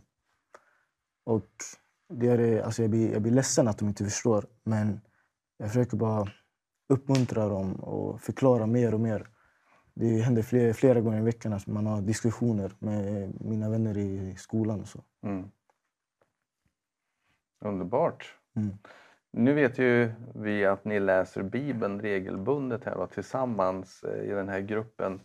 Eh, Hur påverkar Bibeln eller Guds ord er på dagligen? James, vi kan fortsätta med dig. Ja, alltså, jag försöker att... Alltså, om det står att jag ska till exempel älska alla, det står det ju. Mm. Jag ska, då försöker jag verkligen att älska alla. Även fast jag blir arg så tänker jag bara vad skulle Jesus ha gjort? Uh, oftast i alla fall, försöker jag. Och då, alltså det, det, har ändrat mig lite. Förut kanske jag skulle bara bli jättearg och jag vet inte, göra något. Men nu istället förlåta och tänka det, det här var Jesus ville att jag skulle göra. Mm. Så när ni läser Bibeln så känner du att det, liksom, det, det blir en förändring Mm. inombords? Ja. Mm. Elias, hur upplever du det? Mm, alltså när man läser Bibeln så skulle jag säga att man verkligen får inse alltså hur stor Gud är och hur stor vår Herre är. Att man verkligen får frukta han. Alltså, Mm. inte, man ska inte vara rädd för Jesus utan vi ska verkligen frukta han för hur stor han är. Han är så helig som vi inte kan förstå. Mm. Och jag, vet inte, jag tror jag läste det någonstans nyss på vår bibelstudie som vi brukar ha att det var några änglar som såg Jesus och sa att, han var, att de, kunde bara, de föll ner som döda på marken och bara skrek helig, helig, helig. Mm. För att man såg hur stor Gud är. Och jag tror att när jag och mina kompisar läser Bibeln så inser vi hur stor Gud är och vi måste verkligen frukta han. Mm. För att om vi inte gör det så förtjänar vi inte, egentligen förtjänar vi inte han alls. Men Ingen han- förtjänar. Nej, exakt. Men eftersom han älskar oss så mycket så Mm. får vi han ändå. Mm. Och Jesus står ju alltid bredvid oss och det står ju när vi kommer till himlen kommer Jesus stå bredvid oss. Men Gud kommer säga att vi är skyldiga. Men så kommer Jesus säga att vi är skyldiga men jag dog för er skull. Så att få läsa Bibeln, det ger oss samtidigt en frihet och alltså liksom, eh, ett hopp om att vi är räddade. Mm. Men samtidigt får vi se hur stor Gud är och vi får verkligen frukta han. Och att inte liksom bara, om vi tar som exempel, att man ska försöka bete sig bra i, i, i allmänheten och inte svära så. Mm. Att det inte bara är för visa andra att vi är bra exempel, utan det är för att vi kan inte svära för Gud är så mäktig och han är så stor så att vi kan inte svika han för han älskar oss så mycket så vi har ingen rätt att svika han för att han är så stor. Så, Men är det inte så att eh, när man vandrar med Jesus så känns de här sakerna naturligt? Att man, Jo, man, man, man vill inte liksom Nej, göra det. Det är liksom inte jobbigt på ett sätt att, Nej. Att säga nej till utan man, man vill liksom på något sätt. ja, eh, precis, det är det jag menar man, man fruktar Gud. Alltså, man vill inte. Mm, För han är så stor och han är så älskande så vi vill verkligen inte svika han. mm, Och man får en så stor nästan, känns skuld nästan när man sviker han. mm, Så det är väl det, att frukta Gud. Att vi ska inte vilja, inte bara för andra skull utan för vår egen skull. Vi vill inte svika han för Mm. att det är våran, det är våran Gud. mm. Och där kommer då Guds ord till hjälp för oss. Mm, Att när vi läser exakt. det så då blir vi stärkta Exakt. inombords. Tycker du att det är så Josef? Också när du läser Bibeln och Ja, jag, tar del av Guds ord att det, det händer något på insidan? mm, jag håller med 100 100 procent till vad Elias och James säger. Mm, Jag tycker att eh, ibland när jag läser Bibeln så får jag eh, väldigt många tankar. Så här, och eh, desto mer jag läser, desto mer svar får jag på de här tankarna mm, som jag får och frågor. mm, Ja, och sen det hjälper så mycket att vi har Filip och eh, folk som är lite äldre som har följt Jesus längre. mm, Att eh, jag kan vända mig till dem och Mm. eh, vet du, ha konversationer med dem och Mm. eh, med grabbarna här mm. och få svar på mina frågor. Eh, Jag tänker på att eh, nu har ju ni haft glädjen och välsignelsen att möta Jesus. Hur, vad, vad, hur jobbar ni med, eller vad gör ni för att dela med er av Jesus till, till andra? Hur kan, man, hur kan man göra? Alltså själv försöker ju, som jag sa innan, att prata med mina kompisar i skolan och så. Men jag försöker även dela med mig till till exempel folk folk i mitt lag. Eh, så att de får också känna Jesus kärlek. Men det är, inte, det är inte alltid lätt. Mm. Så för folk, ibland vill de inte lyssna. Och, så man får bara göra sitt bästa. Elias, har du några tankar om det? Att, att förmedla, hur vi ska kunna förmedla till andra? Um, alltså att förmedla ordet kan, som jag säger, vara svårt men liksom det är våran plikt. Alltså våran tid på den här jorden, det är ingenting jämfört med våran tid i evigheten med Jesus. Mm, Så att vi ska inte bry oss. Att om det är så att världen kunde hata Jesus, så vem bryr sig om den hatar oss egentligen? Om Mm. den är så grym ändå. Så att vi måste bara vara frimodiga. Vi måste be för frimodighet Mm. och våga sprida ordet. För det är vår plikt. Vi är här jorden för att sprida, för att sprida ordet. Mm. Och alltså, om alla måste få inse att det är Gud som är nummer ett. Hela jorden måste bli frälst och omvända sig. Mm. För om vi inte gör det så kommer Jesus aldrig komma tillbaka. För det står att alla ska omvända sig till honom. När han kommer Ni känner tillbaka. kallelsen helt enkelt Ja. från Jesus? Mm. Så vi måste bara vara frimodiga. Vi måste, vi kan, om vi inte är kan vi be om det. Vi måste bara be Jesus, gör oss frimodiga. Mm. Låt oss sprida ditt ord, för det är där han vill. Mm. För Jesus vilja är att vi ska sprida hans ord och vi alla ska få ta, alla ska få ta, ta hand om det eller ta, ta emot det. Mm. Ta emot Guds ord, ta emot hans kärlek. Mm. Så det handlar väl bara om att vi måste våga. För att det är inte pinsamt, utan det är det bästa vi kan göra. Att hjälpa någon till omvändelse. Det är det något- bästa vi har. Det är inte något dumt vi gör mot dem, utan vi är rädda dem verkligen. Sen om de tar emot det eller inte, det är väl upp till dem. Men Mm. som sagt, som jag sa förut, om man blir verkligen ledsen när inte folk tar emot det. Mm. För att det är där, det är där de måste göra för att bli räddade. Mm. Vad känner du Josef eh, också med det, att, att dela Jesus till andra? Jag tycker att eh, det är en extremt eh, viktig sak Mm. att eh, försöka göra dagligen. Mm. Liksom som Jesus gjorde. Han predikade uppe på berg och eh, hjälpte alla personer, även de fattiga, Mm. även de rika. Han behandlar ingen på ett annorlunda sätt eller någonting. Mm. Och jag försöker alltid sträva att försöka bli som han.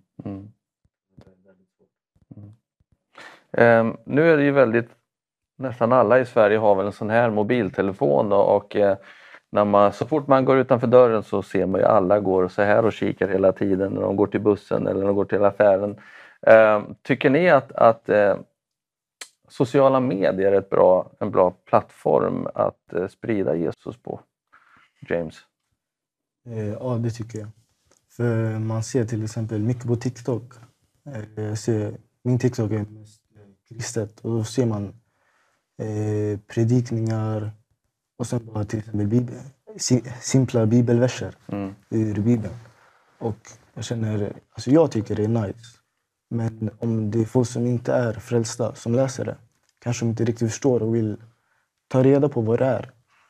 Och det kan ju faktiskt få folk till frälsning. Mm. Jag tycker, så jag tycker det är väldigt bra, bra att eh, sprida alltså ordet på sociala medier. För det är väl ändå så Elias att eh, på sociala medier, det är där ungdomar ofta är. Mm. Man kommunicerar och man skickar videos och hela den biten. Eh, vad, vad tycker du om det? Att, att börja använda sociala medier kanske mer till att nå ungdomar med budskapet om Jesus? Och, Ja, det är som du säger, alltså det är jättemånga, alltså nästan hela, hela världen är på mobilen i flera timmar om dagen. Så att sprida Guds ord på mobilen är ju en smart sak för att nå ut till så många som möjligt. Men samtidigt kan det ju vara lite negativt kanske ifall fel saker sprids och man får in, ta in fel information som inte är sant. mm. För då kan det bli mycket missuppfattningar och folk kan kanske se kristendomen som något dåligt. Om det är någon som inte liksom följer så börjar prata ner om kristendomen och de andra Mm. saker. Så, så länge det inte blir något negativt och falsk information så tycker jag att sociala medier och- och sprida Guds ord där är jättebra. Mm. Så länge det kommer ut rätt information. så Mm. Man måste inte göra det så svårt tycker jag. Så, Nej, så länge det är rätt information och rätt budskap. Man kan ju liksom bara säga till en kompis, man måste inte vara igenom typ Snapchat eller TikTok eller vad det är. Mm. Du kan skriva till en kompis genom meddelande. Liksom, ja, Gud älskar dig och han dog för din skull lika mycket som han dog för min skull. Mm. Och han älskar oss allihopa så mycket. Så att han vill att du ska komma till hans famn för han är alltid ett steg tillbaks. Mm. Så, så länge det är rätt information och simpelt och Mm. ja, rätt så tycker jag att sociala medier, sociala medier är ett bra sätt att sprida det på. Mm. Vad tycker du Josef med det här med sociala medier och eh, sprida evangeliet, det glada budskapet om Jesus? Ja, alltså jag tycker det är väldigt bra, precis som de här två säger. Eh, och det Elias säger att det kan spridas fel saker och Mm. att eh, folk som är icke-troende kan tolka det fel och eh, använda det som argument för att typ så här, för, eh, eh, krank, klanka ner på eh, kristendomen. Mm. Mm. Jag tycker att eh, man ska sprida det rätta Mm. och att eh, det är väldigt bra. Men om man har det glada budskapet, evangeliet om Jesus Kristus, och man har den intentionen att förmedla det på rätt sätt, då kan det vara en bra plattform. Mm. Jag kan bara ta ett exempel, vår tv-chef Gaudat, han eh, startade en TikTok, eh, han har aldrig varit på TikTok innan, men han startade, startade ett TikTok-konto för två månader sedan och han har lett 11 eller 12 stycken tror jag det är nu till frälsning. Eh, ungdomar då, framför allt. Då, så att säga då. Eh, så på det sättet har det varit väldigt bra. Sen finns det ju väldigt mycket skräp när det gäller sociala medier och eh, TikTok som tyvärr är väldigt lättillgängligt för ungdomar Mm. idag. Eh, så på något sätt så känns det ändå bra att vi försöker att använda eh, också den här plattformen att sprida ljus, att, att förmedla ljus när många ungdomar är på den plattformen. Så fantastiskt att få lyssna till er grabbar. Det känns som att man får eh, nytt hopp för Sverige när man ser eh, tre unga grabbar som väljer Jesus istället för världen. Alltså. Och jag vill bara säga det till er där hemma att det finns hopp för Sverige. Nu har vi eh, Josef, Elias och James som är eh, i Jesus armé kan man säga och vill vara med och sprida ljuset till vänner och till hela Sverige. Och det är det vi är till för på Vision Sverige, att öppna upp våran plattform, att sprida Jesus, att eh, sprida vittnesbörd för grabbar som de här killarna här som vittnar om att Jesus är en verklighet och att Jesus älskar dig, han har en plan för ditt liv och han vill ge dig en framtid och ett hopp. Eh, tack så mycket grabbar för att ni var med mig den här stunden ikväll och vi kommer gå till en sång nu så är vi strax tillbaka igen.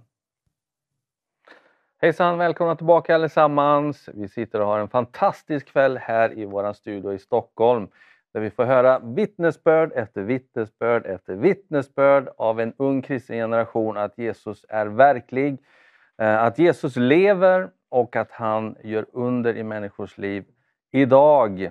Eh, och det är ett lätt jobb för mig ikväll som programledare att ha ett helt gäng med ungdomar som eh, mina tre nya grabbar som har kommit in här i studion som heter Tiger, Same och Charlie.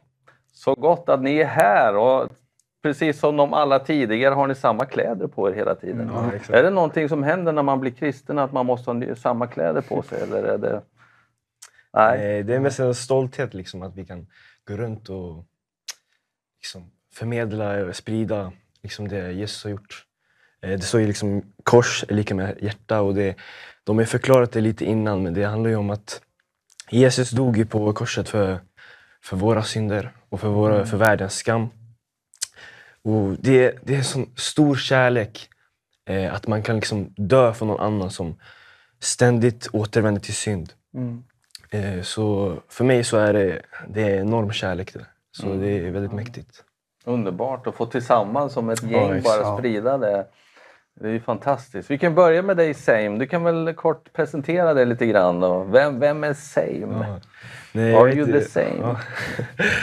Nej, jag heter Same. Eh, Jag är 16 år och eh, är född i Örebro. Jag är även uppväxt i en kristen familj eh, och alltid haft den här tron på Jesus. Men att jag tror det har utvecklats och blivit större. Och jag börjar känna en liksom desperat känsla av eh, Gud nu på senaste. Eh, jag tror det började i tj- 2023 i mars ungefär. Där jag verkligen fick möta eh, Gud. Och han fick uppenbaras för mig. Hur, hur, hur var det mötet med Gud? Nej, det var mest, eh, alla andra grabbar har ju sagt det, men det var mer, kyrkan förut var liksom så här, mer en, en grej för en samlingspunkt att träffas. Och det var mer en aktivitetsgrej. Liksom. Jag, jag tror inte jag tog in ordet och vad som sades under predikan på det sättet jag gör just nu. Liksom. Eh, jag tror att nej, det, var, det var mest att jag gick dit för att träffa vännerna och sen så var det liksom jag längtade efter aktiviteten och sen fortsätta med livet utanför kyrkan. Eh, men det var... Det var liksom två olika på den tiden. exakt. Jag, hade, jag hade en fot i världen och sen en fot liksom i Mm. tron. Och då kan man inte liksom stå stadigt. Så det, det började liksom... Det var under Passion. Där det är liksom Passion, är det, vad är det för någonting? Är det en Ja, konferens? det är liksom en, under en fredag eller lördag där det samlas folk från olika kyrkor.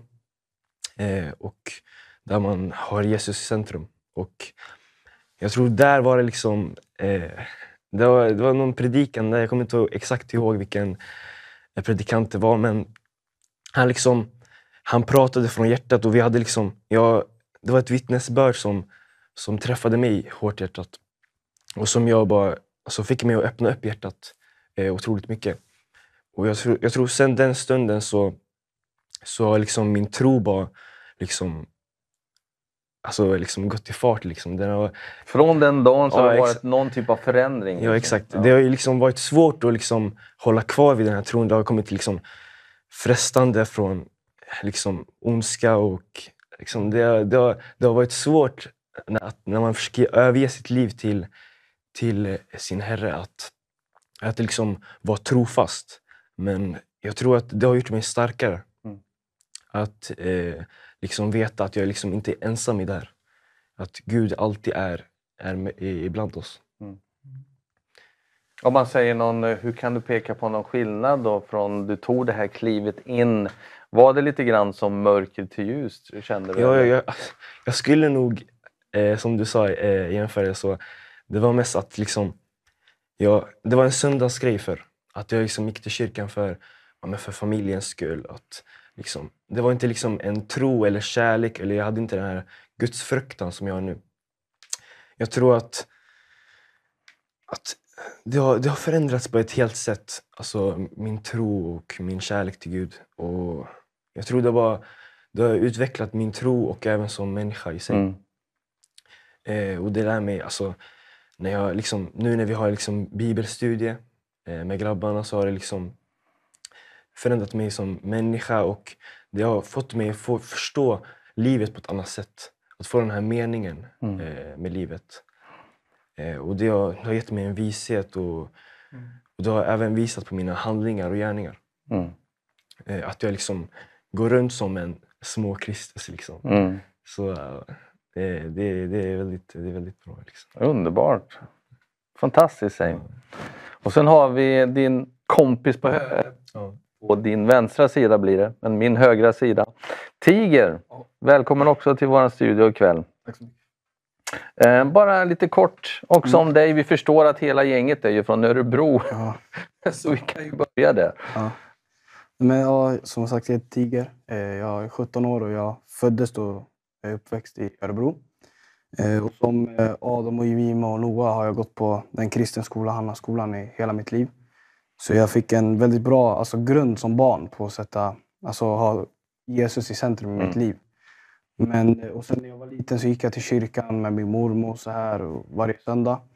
Eh, Men sen till slut, upp när jag kom mot typ 8-9 års ålder, så tänkte jag alltså, jag tyckte inte om det lika mycket. Jag fattade inte liksom vad det var med grejen.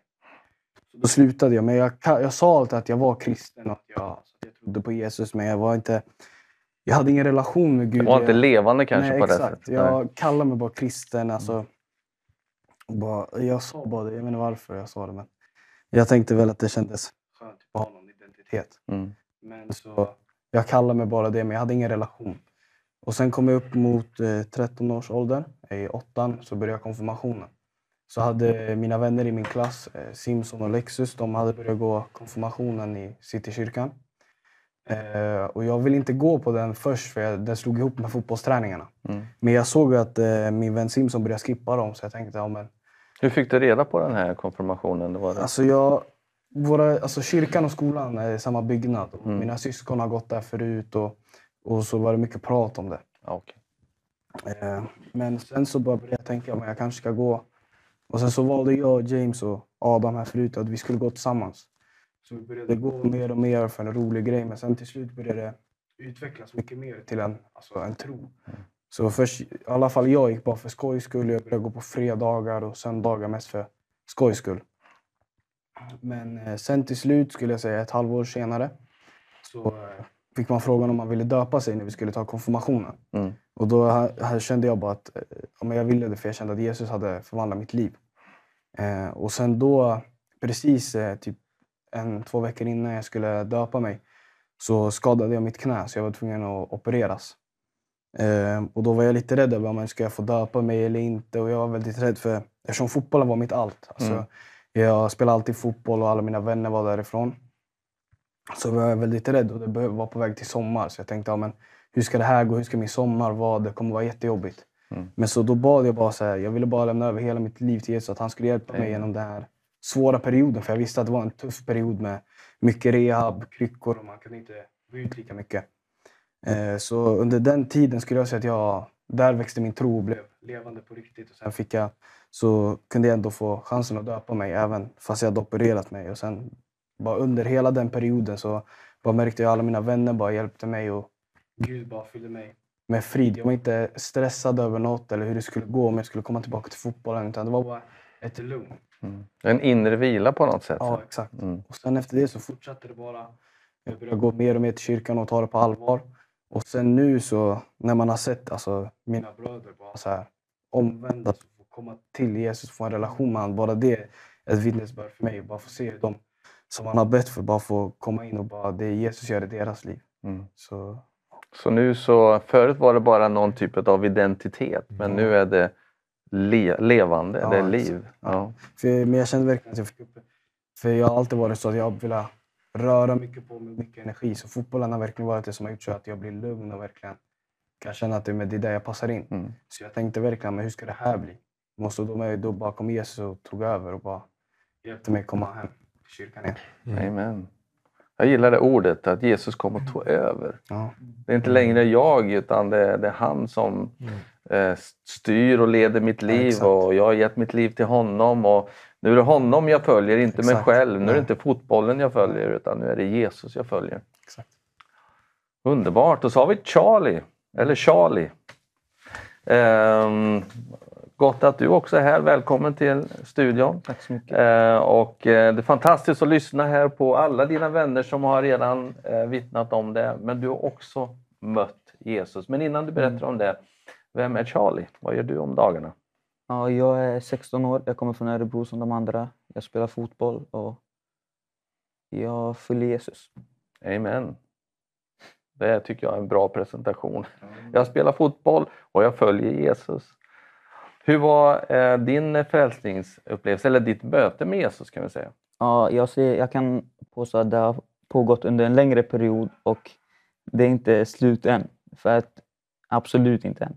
Men nu på söndag ska jag döpa mig och jag känner att det hela tiden är en process som pågår. Mm. Och det började en ganska speciell dag när jag var ute med mina vänner. Eh, det var en söndag i februari som var va- en varm söndag. Mm. Eh, I februari på något sjukt sätt. Ja. Ja, mitt i vintern så var det en varm dag.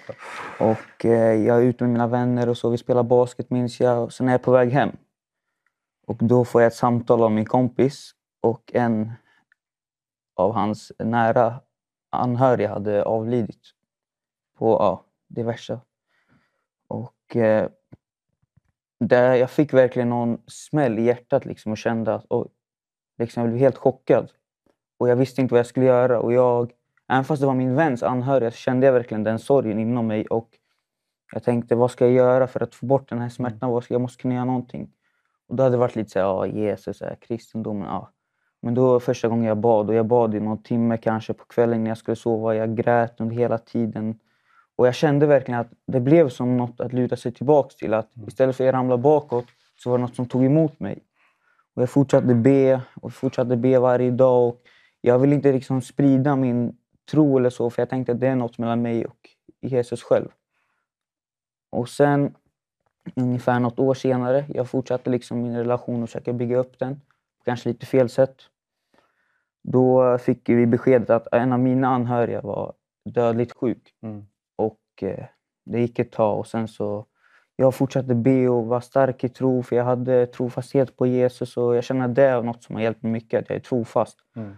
Men eh, ja, denna anhörighet till mig avled senare. Mm.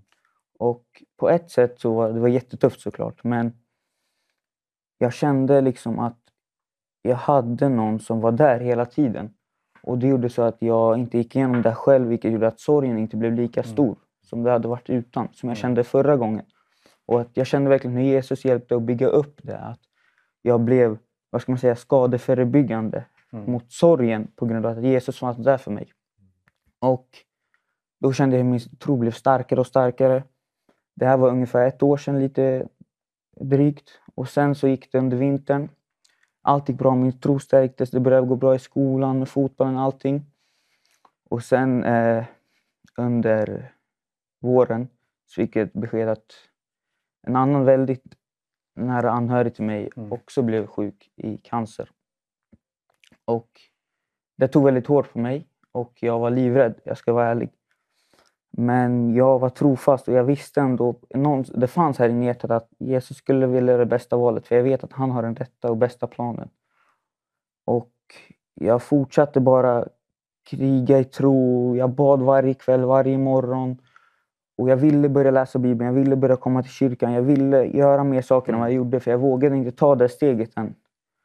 Och det var svårt att fokusera i skolan och på fotbollen och så men jag kände verkligen att Jesus var med mig hela tiden. Och jag fortsatte be och jag har fått höra i efterhand att mina vänner bad för mig och, fast jag inte visste om det. Mm. Så jag är så tacksam för det och för deras böner. Att ja, de kom i verk och att på sommaren senare blev han friskförklarad, den anhöriga. Så Underbart. det, ja, det har bara varit en process som har byggt upp och byggt upp. Mm. Och efter det har jag börjat komma till kyrkan. Mina vänner har introducerat mig, James. Mm. ja, men och de andra såklart. Och jag började läsa Bibeln med dem och nu under vintern har det bara varit från noll till hundra. Liksom. Jag har Wow. gått till kyrkan fem, sex gånger i veckan. Mm. Läsa varje dag med mina vänner och bara fått ja, ta in allting. Ta in Jesus ord och Mm. verka i det också istället för bara liksom be och hålla det för mig själv har jag fått göra något av min tro. Mm. Ja, och sen som sagt nu på söndag ska jag döpa mig. Så, wow. ja. Underbart. Jesus är på riktigt, eller hur grabbar? Mm. Och det är ett bevis på det här den här kvällen att Jesus är på riktigt. Eh, Ni hör själva dessa fantastiska grabbar som har mött Jesus och, och hur Jesus har mött dem på ett väldigt individuellt sätt men han har mött dem på ett väldigt starkt sätt och förändrat deras liv och kommer alltid vara med dem, aldrig lämna dem. Han har en plan för deras liv. På, på samma sätt som har han en plan för ditt liv. På samma sätt så vill han möta dig där hemma, också du som tittar ikväll och lyssnar på dessa starka vittnesbörd om att Jesus är på riktigt. Han är verklig, han lever idag. Han älskar dig, han har betalat priset för dig för att du ska bli frälst och få ett evigt liv tillsammans med honom. En relation med skaparen själv. Ett fantastiskt mirakel. Det här är tre mirakler. Alla dessa som är här ikväll och vittnar om Jesus, de är mirakler. Vi lever i en mörk tid, i en mörk värld, en sekulariserad värld. Eh, och, eh, men ändå har de här grabbarna mött ljuset och valt ljuset över mörkret. Ett fantastiskt vittnesbörd. Vi kommer att gå till en sång just nu. Och eh, jag skulle vilja uppmana dig att vara med och stötta vår tv-kanal TVision Sverige som sju dagar i veckan sänder live för att peka på Jesus. För att eh, lyfta fram grabbar som dessa som har mött Jesus och har ett vittnesbörd om det. Så om du vill vara med ikväll och stötta vår kanal så ser du våra, våran eh, information på tvn just nu med plusgiro eller swish. Eller du kan också ringa in till vårt callcenter om du har frågor. Eh, så gott att du är med oss ikväll. Vi går till en sång nu så är vi strax tillbaka igen. Välkomna tillbaka allesammans till TV Sverige den här kvällen från Stockholm. Och tack för att du där hemma är med oss den här kvällen och för dig också som har varit med och stöttat kanalen med en gåva så säger vi stort tack till dig. Och eh, jag sitter här tillsammans med eh, ungdomar. Jag har suttit här hela kvällen med ungdomar ifrån Örebro. 16-17 år gamla som har mött Jesus på ett fantastiskt sätt. Och nu återgår jag till eh, Tiger, till Same och till Charlie. Välkomna tillbaka. Tack så jättemycket. Och det är så gott att få höra era frälsningsupplevelser och berättelser om hur ni har träffat Jesus och hur fotbollen som alla verkar ha lite gemensamt, att den har kommit lite i andra hand nu när den var i första hand från början. Men hur Tiger, hur har liksom livet rullat på efter du mötte Jesus? Har det varit superenkelt och allt har bara flyttit på eller är det lite utmaningar som kommer ibland? Alltså jag skulle säga att det har varit många utmaningar. Men det har varit skönt för man har alltid kunnat, kunnat li- alltså, lita på Jesus. För han är en klippa som vi kan bygga våra hus på. Som inte rubbar. Så jag, det har varit motgångar, det har varit upp och ner i skolan och med andra skador. Men jag har alltid kunnat tänka att Gud har en plan och han kommer aldrig sätta mig i situationer som jag inte klarar av. Utan I slutändan så kommer jag komma ut starkare och så kommer han ha gjort något med det. Så det har jag i alla fall, det har jag i alla fall känt. Det har varit skönt för mig att även om jag har gått in i en ny knäskada eller om det har varit problem i skolan, eller om det har varit hemma eller vad den har varit, så alltid kunnat alltså, lita på att Jesus aldrig, det kommer aldrig vara problem med Jesus. Utan han kommer alltid vara där och kommer alltid vara densamma. Mm. Och eh, Same, hur har det varit för dig? Kan du känna igen dig i Tigers berättelse här om att kanske livet inte blir som en gräddfil direkt när man eh, träffar Jesus och, och börjar det kristna livet? Hur har det varit för dig Same? Jo, men det, det är samma. Det har varit mycket tufft och det är många utmaningar som, som man ställer sig liksom när man väljer att bekänna Jesus som Herre i ens liv. Eh, som jag snackade om innan, det djävulen försöker ju alltid komma med sina frest, frestande eh, och Mm. sina listigheter. Och, som Tiger nämnde, att, liksom, att vi väljer att bygga vårt liv på Jesus, alltså klippan. Det, det gör att vi liksom står stadigt och när väl stormen eller när den här ondskan eller frestande som djävulen försöker komma med så, så står vi liksom stadigt i vad vi har grundat oss i. Mm. Eh, och de här utmaningarna, det blir ju liksom såklart, vi är ju människor. Det blir liksom, vi kan ju inte vara rättfärdiga, vi kan inte vara liksom syndfria men det blir liksom att vi förstår själva, att vi har byggt en förståelse själv att, att vi är frälsta liksom, eh, av eh, Jesus nåd. Mm. Eh, och, att, och att Jesus har eh, köpt eh, oss fria. Mm. Så jag tror, jag tror den grundförståelsen Mm. eh, som vi kristna får, eh, den, den hjälper oss eh, emot varje utmaning som vi ställer oss emot. Mm. Och du Charlie? För mig har det varit tongivande att jag gått med till kyrkan och läst Bibeln mer för att då har jag fått verkligen känna av att Jesus alltid kommer vara med mig oavsett vad och att hans plan alltid är den rätta. Och det har hjälpt mig i skolan, fotboll, vilka livssituationer som helst så har det hjälpt mig att jag vet att Jesus har det här planerat och han kommer hjälpa mig och vägleda mig hela Mm. tiden. Och att saker som nervositet och att man är rädd vad andra tycker om sig och ändå så har börjat försvinna lite med tiden eftersom Mm. att man vet att det spelar ingen roll egentligen. Mm. I slutändan spelar det ingen roll och det har verkligen hjälpt mig Mm. i vardagen. Och jag tror också det har hjälpt alla andra för att vi kan gå runt och frispråkigt tala om vår tro. Kanske fast vi inte gör det så mycket så tror jag att för varje dag gör vi lite mer att vi för våra klasskamrater eller folk runt om oss att vi nämner Jesu namn och att de får veta verkligen att vi får sprida evangeliet till dem och att de ska få veta de goda nyheterna. Mm. Så jag känner att det hjälper väldigt mycket. Mm. Man känner, när man lyssnar på er nu så känner man som att, att ni säger att ja, men vi är inte ensamma att möta de här sakerna. Utan det är någon som är med oss nu.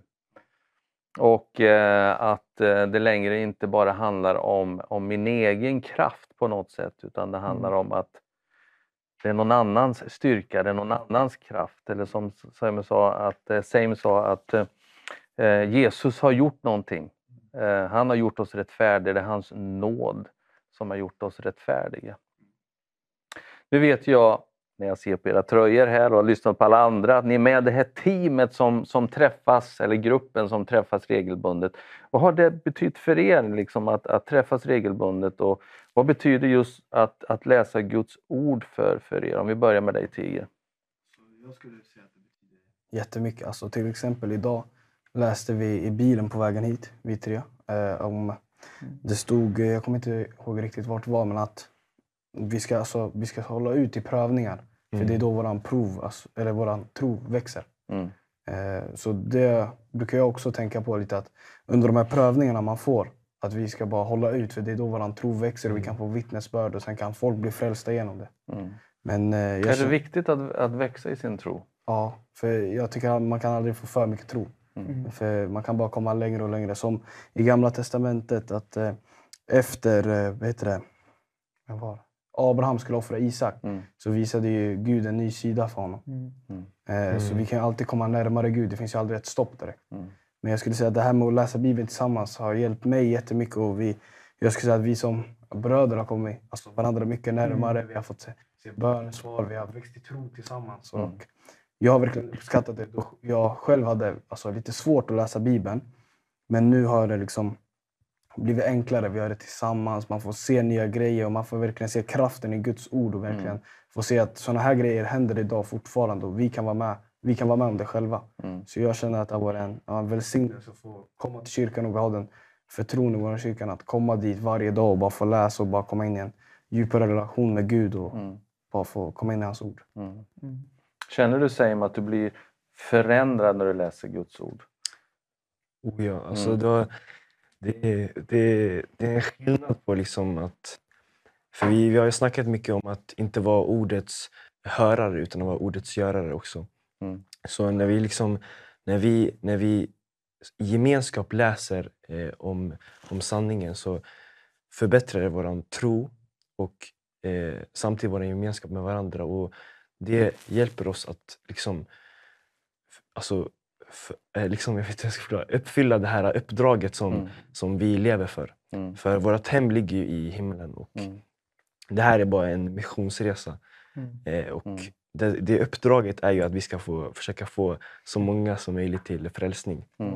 Mm. Eh, och som sagt, när vi liksom träffas i gemenskap och lär känna ordet och sanningen så, så blir vi ett med det. Och Mm. Då blir det liksom en, en standard och en, liks- liksom, vi kan liksom predika och evangelisera bättre för andra folk och få dem få en bättre förståelse av våran tro. Mm. Mm. Charlie, känner du att Guds ord är levande? Mm.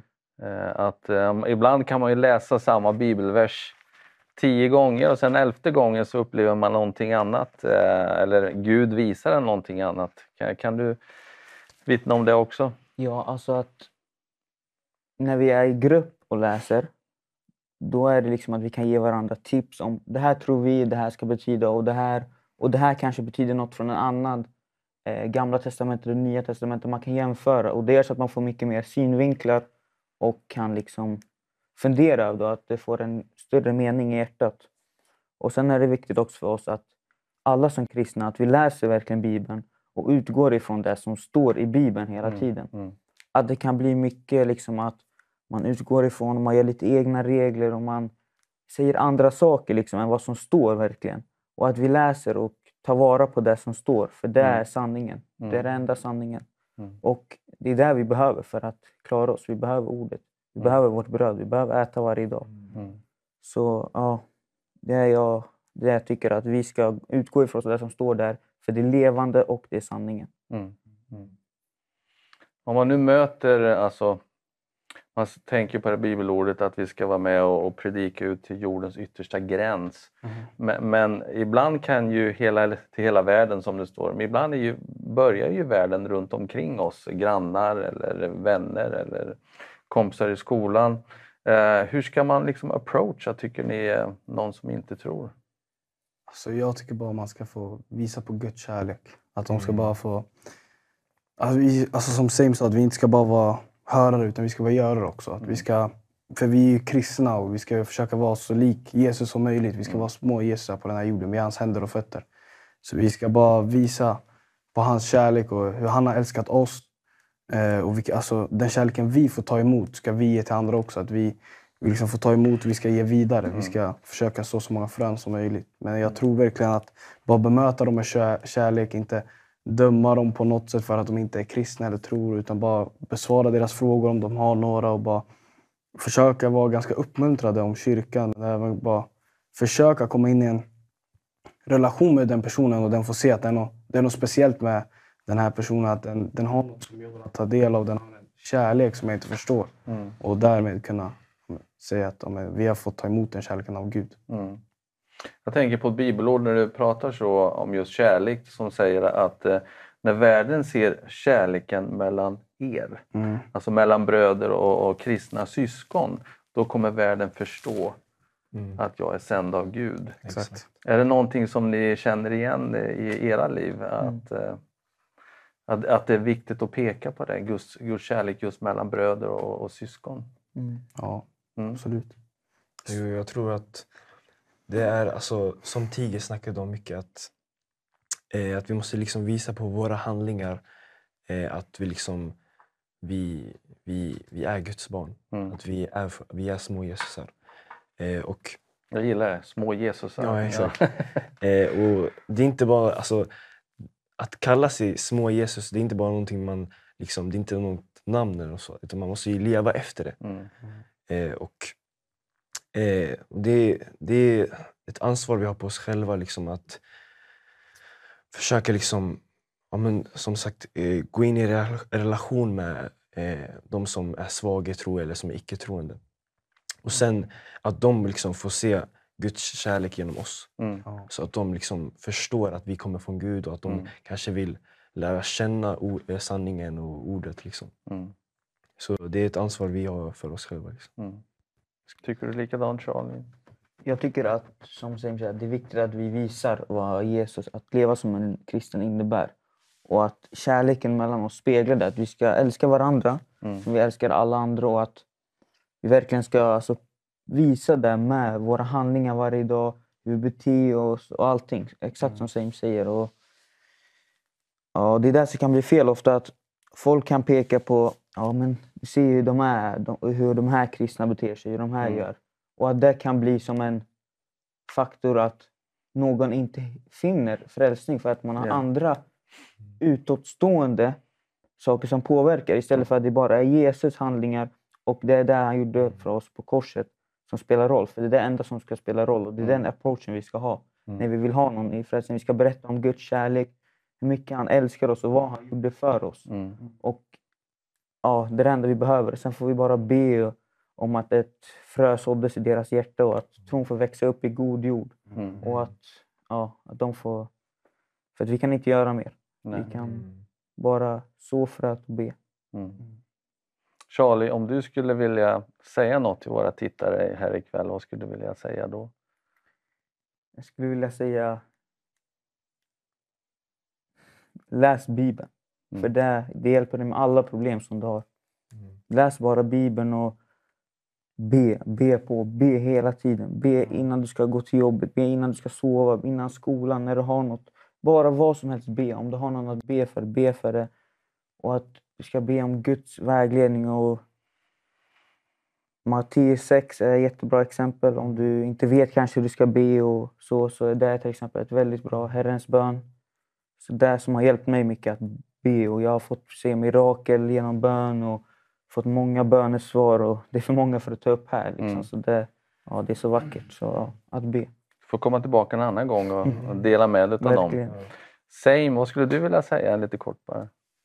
Jag skulle säga att, liksom, vi, att vi ska be, som Charlie säger, fast i, i det fördolda.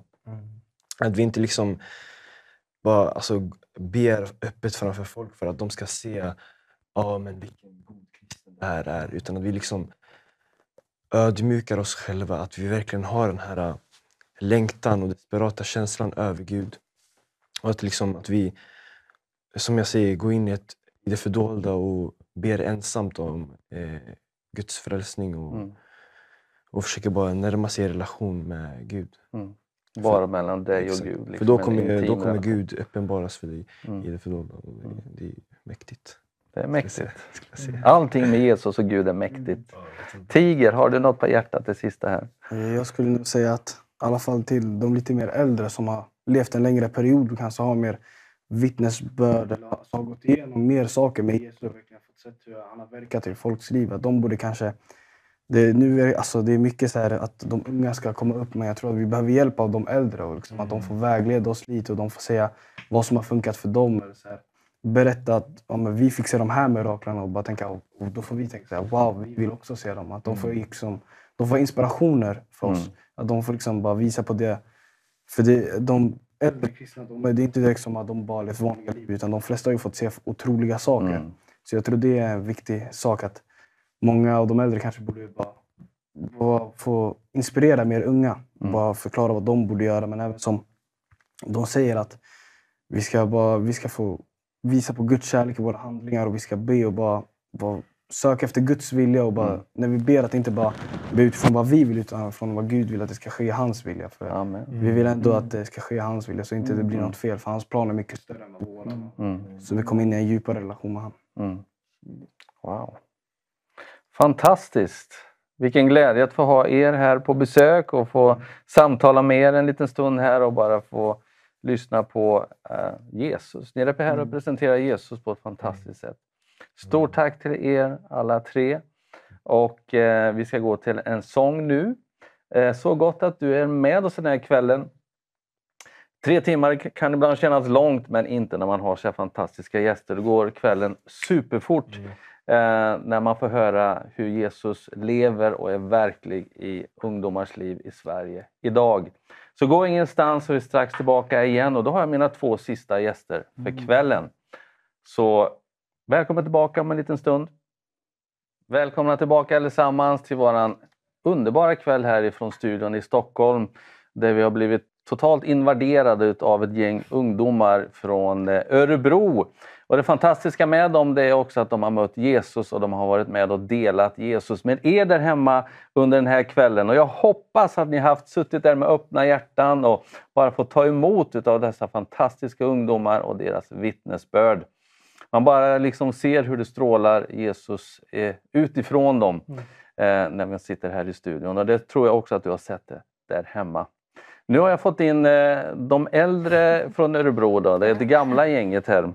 Eh, Filip och Jenna är stort välkommen och stort Tack tack, att ni tog er tid den här dagen och komma hit med de här här- härliga ungdomarna till våran studio här på Vision Sverige. Fantastiskt. Varmt välkomna. Så härligt att vara här. Ja.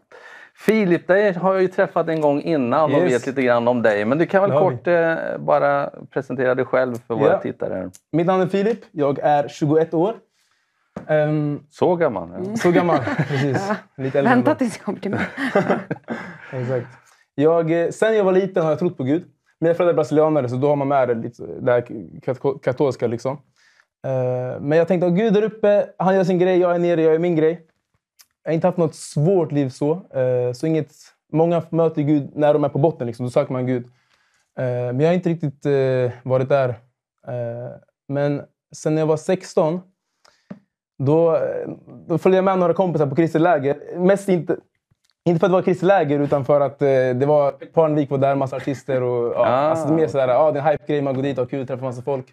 Och då var det en predikant som predikade om, eh, om heligande och att livet med Gud är mer än bara att gå till kyrkan, sitta på en bänk och sen gå hem igen. Han sa att när vi läser om i Bibeln, att vi kan be för sjuka, de blir helade, att vi kan tala Guds ord och det får förva- förvandla människors liv. Jag var såhär, wow!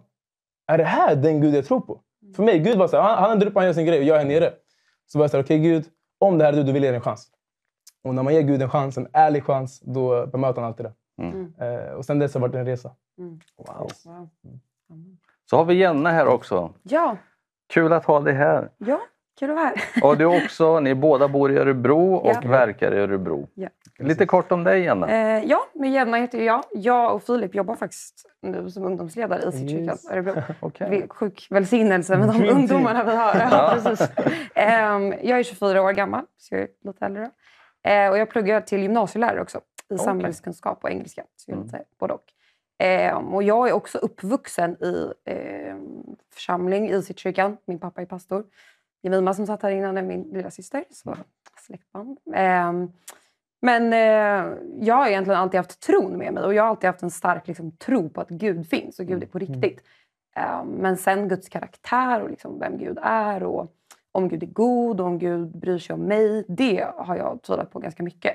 Eh, och speciellt under, under egentligen hela min tonår fram Alltså tills... ingen personlig gud på det sättet. Nej, precis. Utan till viss del kunde jag känna att det var en relation, men det var mycket att så här, jag kommer inte så nära. Jag får liksom inte riktigt tag på det.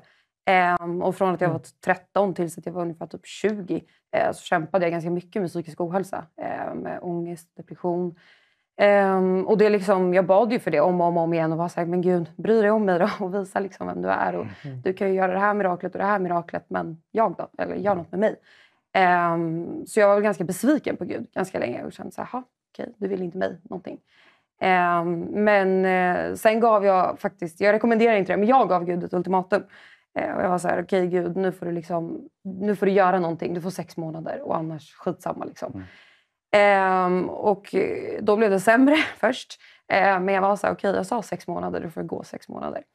Ehm, så det var sämre, det blev liksom sämre och sämre i fem månader. Och sen bara vände det. Eh, och jag bara vaknade en dag och hade inte ångest längre. Och vaknade en dag och bara mådde bättre. Eh, och sen mådde bara bättre och bättre. Och jag var så här, okej men snart kommer det liksom slå tillbaka. Eh, men det gjorde aldrig det. Och det, bara, det försvann. Och det var verkligen att alltså jag fick gå från totalt mörker till ljus. Eh, och även om det, då, att det var ju de här fem månaderna, men det skedde liksom på en gång då. Att jag vaknade och kände att liksom, någonting här är annorlunda. Eh, och sen kände jag, har, har känt, alltså, nu är jag nu fyra år, att Gud är så nära mig. Och jag har känt, alltså vissa år har jag typ känt när jag bara vaknar att ah, men Gud är här. Mm. Alltså precis här, Gud är så nära mig. Och Gud är så personlig. Eh, och verkligen fått uppleva Guds närvaro och hur det är att ha en relation med honom. Mm. Eh, jag är så tacksam för. Mm. Det är lite kort. Och sen så fick ni uppleva att Gud också hade en kallelse på era liv. Filip, hur var det? Eh, Jag tror att det var just den, eh, den delen i det kristna livet. Att säga, wow, Gud kallar oss. Att vi får vara ljusfan, vi får leda andra för att närmare Jesus. Mm. Där fick vi hjärtat bara säga, wow! Alltså jag kan göra skillnad. Jag kan påverka ungdomar, de min omgivning. Liksom. Eh, så det var nog där först som fick mig att eh, eh, alltså verkligen läsa Bibeln. Inte bara så då och då, utan gå all in okej Herre, vad säger ditt ord? Vad, vad, vad har jag i mig? Gud själv bor i mig. Du har gett mig gåvor, gett mig egenskaper. Eh, hur, kan jag få bygga min karaktär som är mer lik dig- som- mer lik din? Eh, och utifrån det så har man fått eh, se hur Gud verkar på så sjuka sätt. Alltså bara i ungdomsarbetet och Mm. eh, ja, kompisar, vardagen också. Eh, och det är, där, det är highlights med, med att följa Jesus. Mm. Att bara få så här, se människors liv bli förvandlade. Mm. Och för dig då, Jenna? Ja, precis. Kör, kör. Ja. Eh, nej men jag kände nog också, från början kände jag nog mycket just med unga tjejer och det är ju väldigt utbrett med liksom, psykisk ohälsa. Eh, och att jag kunde relatera mycket till det och liksom veta hur det var och det, liksom, få vara ett ljus i det. Att så här, det kan faktiskt eh, få förändras och det behöver, man behöver inte leva i det eller vara en person, alltså vi identifierar oss så mycket med saker idag som man säger, jag, alltså jag har ångest och det är så. Det är liksom en del av vem man är. Mm. Men att det behöver faktiskt inte vara så. Det. Ehm, och eh, mycket att man kan proklamera att nej, men jag, eh, alltså jag har fått lära känna Jesus och jag är fri. Ehm, trots att saker liksom försöker hålla mig tillbaka så är jag fri. Ehm, så det är väl mycket ja, i det men också eh, alltså som Filip säger, alltså, Je- eller Jesus har gett allt för mig. Och jag har verkligen fått uppleva den kärleken. Ehm, och som ungdomarna också pratade om innan, att det går inte att hålla tillbaka med det. Alltså det, det är det bästa som finns. Det är det bästa livet som finns. Alltså, det finns inget bättre. Och Mm. självklart så vill man att alla ska få ta del av det. Mm. Ehm, och att det bara får grunda sig att alltså, jag är så älskad, men jag älskar också Jesus så mycket. Ehm, så det är det mest värdefulla jag har och det vill jag att alla ska få. För jag vet att det är det bästa. Du talar mycket om psykisk eh, ohälsa kan man säga. Eh, och det är ett, ett, ett begrepp som har blivit ganska vanligt de här sista åren tycker jag. Liksom. Mm. Vad, vad, vad beror det på tror du? Är det samhället i sig? Andra krav? Jag är ju uppfödd eh, ja, född på 70-talet och hade liksom min tonåren i 80-90-talet. Det fanns liksom inte samma scenario tycker jag som det finns idag med internet och, och eh, eh, media som bara sprutar ut hur man ska se ut och, och klä sig och, Mm. och vara och tänka och hela den här biten. Eh, vad, vad tror du? Tror du att det påverkar? Ja, men jag tror att det är mycket det, alltså just jämförelse. Mm. Och man har så mycket att jämföra sig med. Um, alltså jag pratar mycket om det med liksom folk i min ålder. Att, eh, ja, men förr så hade man kanske ja, men man hade en del tidningar så det fanns vissa saker, en del filmer. Um, så man såg vissa kändisar och så här. Men nu har man så mycket att jämföra sig med. Liksom varenda människa typ på jorden kan man jämföra sig med om man vill. Och det är så mycket intryck och mycket saker som säger till oss vem vi är. Ehm, och om man inte då bygger sin identitet på vem Gud säger att jag är, då är det lätt att tappa bort sin Mm. identitet i det och inte riktigt veta. Eh, och fastna i, ja, men vem säger världen att jag är? Och då ska jag ju vara så där eller så. Och det blir väldigt flyktigt och det blir svårt att passa in för att trender förändras och saker förändras. Ehm, så jag tror att det har jättemycket med jämförelse att göra Mm. och att man inte har en rätt bild av sig själv. Ehm, för att när man ser sig själv som Guds skapelse eh, då vet man att Gud skapade ju mig så här och jag behöver inte jämföra mig med hur någon annan är för så skapar Gud den och den, Gud vill ha den så. Men mig ville Gud ha så här ehm, och för ett syfte. Ehm, så det, jag tror det har mycket med jämförelse att göra. Vi pratar om det inför liven nu. Att med social media och allt som händer, det är så, så mycket som drar i, eh, i, i ungdomar nu för tiden. Mm. Eh, Så mycket, alltså det är fresser hit och man ska göra det här och det är jämförelse, identitet. Eh, Så det är svårt att vara så här, okej Gud, eller var ska jag? Ska jag dit eller ska jag hit? Mm. Eh, och vår pastor predikar mycket om det. Att Guds ord det står fast. Det är klippat. Det här är det enda som inte rör sig. Medan allt annat är så här, ah, det här rycker där och den säger där och den, den säger man ska göra där. Eh, men man får hitta en trygghet hos Guds ord. Och det är så inspirerande att se det här gänget som är här. Att de träffas varje dag i kyrkan och bara läser Guds ord. Det är inte, de träffas ju och har, gör massa annat också. Ja. Men, men alltså, huvudfokus är verkligen att, okej Herre, vad säger ditt ord? Och att den sanningen, den visar dem att wow, min identitet, jag är älskad. Jag, det finns, jag har ett syfte, det är att lära känna min skapare. Och utifrån det följa Jesus. Liksom. Mm. Ehm, precis. Ja. Det är bra.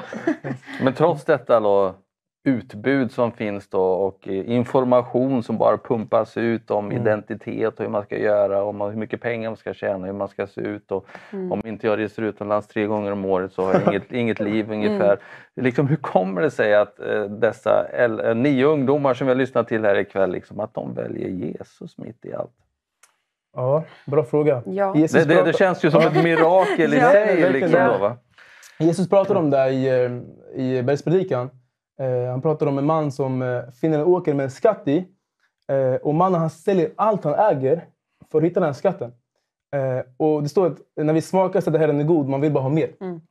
Och jag tror att när man får smaka lite av den här skatten och se att wow, det är en skatt som är så mycket mer värd än ja, det står ju tusen av silver och guld. Mm. än Allt annat vad världen kan erbjuda. Då är man villig att lämna allting Mm. eh, för att följa Jesus och lägga det i Jesus händer. Mm. Och jag tror att, eh, eller jag är övertygad om att det är där de har fått uppleva Mm.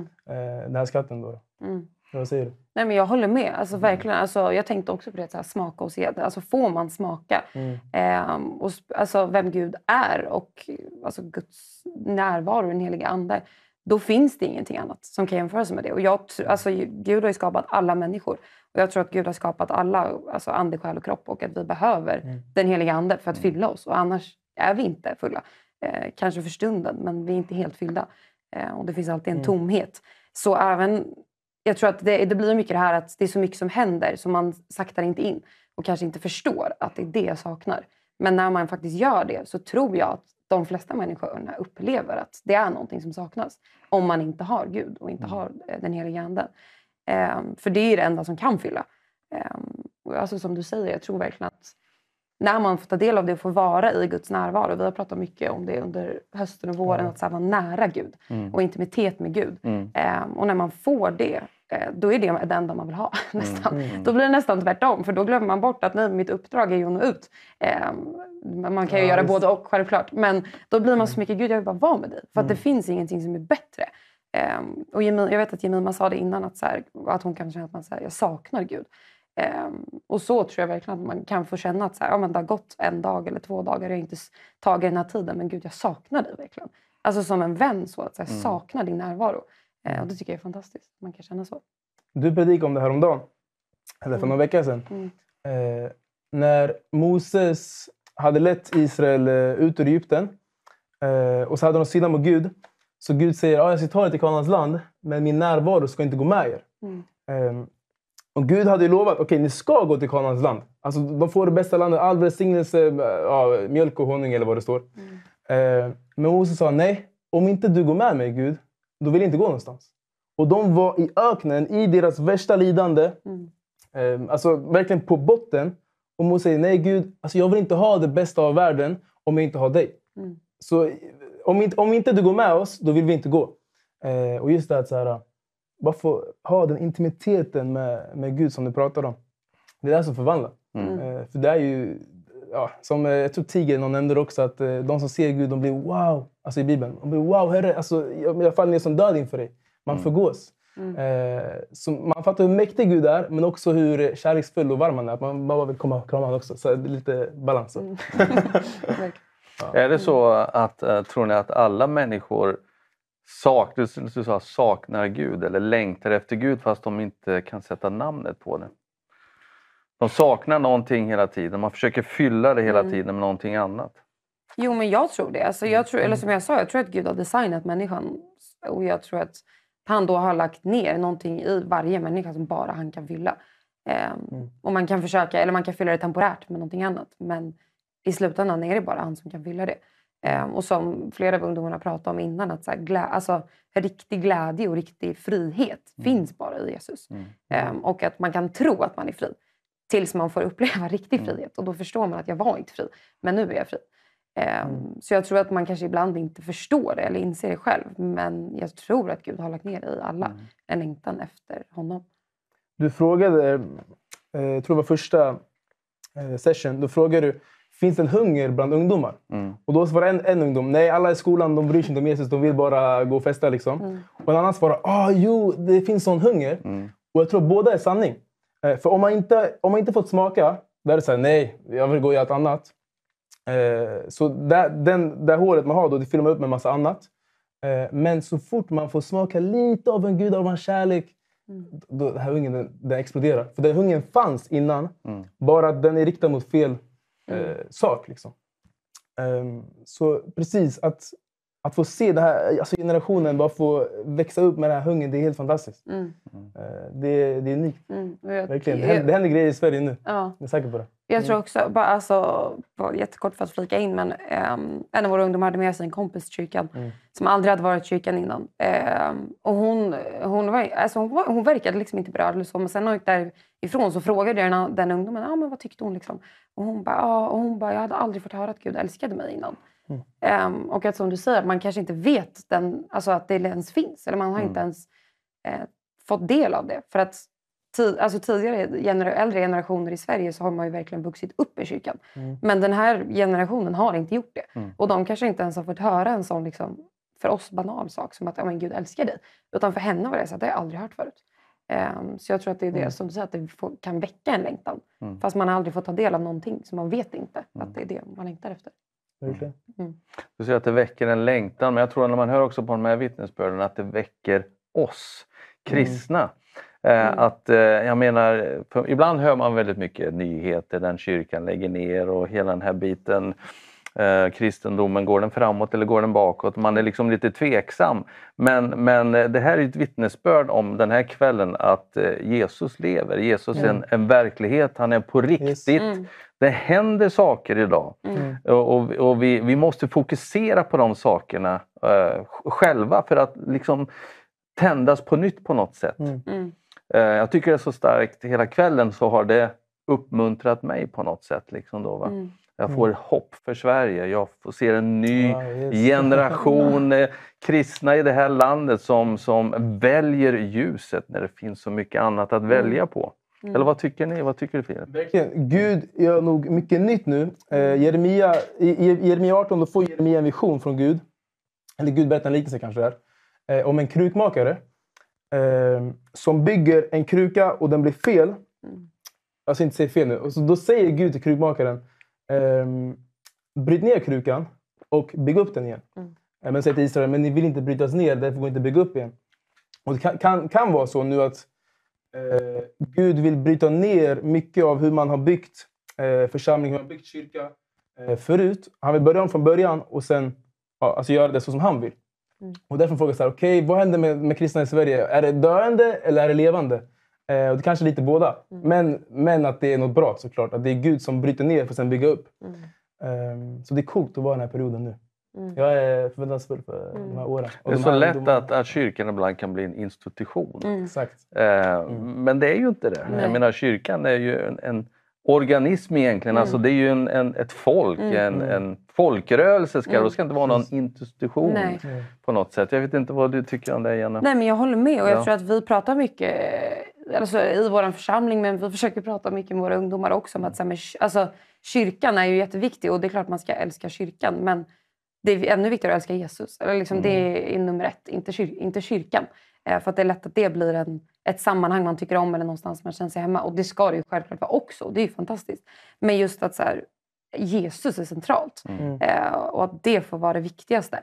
Eh, och som du säger, att vi är en församling. Alltså, vi vill ju bygga upp varandra och Mm. hjälpas åt och uppmuntras. Och inte, ja, precis, familj. Mm. Och vi vill inte bryta ner. Ehm, och vi, det är lätt att det kanske blir lite så rivalitet ibland. Alltså, även bland olika kyrkor. Och det får man jobba på, att så här bryta ner. Att nej, men vi är inte bättre än någon annan. Eller de är inte bättre Mm. eller sämre. Utan vi är en församling och vi vill ju ha enhet. Mm. Ehm, och det har vi också pratat mycket om. Att vi tror att så här, det är viktigt för Sverige. Att så här, församlingen i Sverige har, står enad. Eh, och att det är det Gud vill egentligen, att vi ska vara Mm. liksom, i enhet med varandra. Jag tänker på det bibelordet direkt när du säger det. det här. Jag nämnde det tidigare i programmet att eh, när världen ser hur ni älskar Ja. varandra då kommer de komma till insikt, alltså Mm. de kommer få förstå. Mm. Och är det inte det vi, vi, vi vill? är inte det Gud vill? Ja. Att, att eh, de ska förstå att, att han finns, att Mm. Jesus är sänd av Gud. Och det är det vi ska förmedla. Men Mm. vi förmedlar det bäst enligt Guds ord då när vi älskar varandra, när vi Mm. visar den kärleken Mm. mellan varandra. Att det inte finns det här rivaliteten Nej. utan vi jobbar för samma mål, vi jobbar för samma Herre. Mm. Eh, vi har samma kallelse, vi Mm. kanske gör det på olika sätt. Mm. Eh, vi kanske har en annan lovsång här, eh, lite Ja. mer modern och kanske en vanlig psalmsång i den kyrkan. Mm. Men att vi älskar varandra, vi stöttar varandra, vi Mm. uppmuntrar varandra. Mm. Hur går, eh, om jag får fråga, när ni eh, ser på Sverige och ni ser på det arbete ni står i, eh, hur, hur, hur låter er bön till Jesus? Mm. Bra, Bra, fråga. Jättebra fråga. Ehm, Just nu har jag bett mycket. Vi har ju ganska många relativt nyfrälsta och liksom, som inte är uppvuxna, alltså i vårt ungdomsarbete just, ehm, som inte är uppvuxna i, i församling och så här. Vilket är så fantastiskt. Så framförallt tack Jesus. Mm. Ehm, för det är, det, och kan vi också säga, det är år av skörd när vi har känt det kommer ingen. Eller nej, tvärtom sådd. Mm. eh, och sen vart är skörden? Eller Mm. så här, okej, vi, gör, vi försöker och vi försöker men det liksom händer inte så mycket. Mm. Det växer inte. Tills att helt plötsligt så bara exploderar det. Ehm, så framför allt, alltså vi vill tacka Jesus. Mm. Men sen också, jag har bett mycket att bevara dem i tron. Mm. Ehm, att så här, det här ska verkligen få... ehm, Alltså de ska få bevara sin Mm. tro och att det ska få göra skillnad i deras generation. Och att Gud ska verkligen få eh, göra var och en av dem starka i sin tro. Att, Mm. det får, att de ska få stå upp för sin tro. Eh, för det behövs verkligen, Mm. tror jag. Eh, med så mycket kärlek, men också med sanning. Eh, nåd och sanning. Mm. Eh, som Jesus säger, att vi ska göra en både och. Mm. Eh, så min bön är verkligen alltså bev- bevara dem i tro. Mm. Eh, och att de ska få vara förebilder för alla runt omkring dem och få leda ännu fler till tro. Precis. Vi har så Mm. många år nu där man, man samlar folk på stora arenor och det är eh, Mm. massa hype. Eh, och så. så det är många som kommer till kyrkan. Mm. Men sen eh, ett år efter så lämnar de. Eh, så precis som du säger, att, Mm. att de verkligen får möta alltså, Jesus själv. För om man får ett möte med Gud, det går inte att överlämna allt. Eller att inte överlämna allt.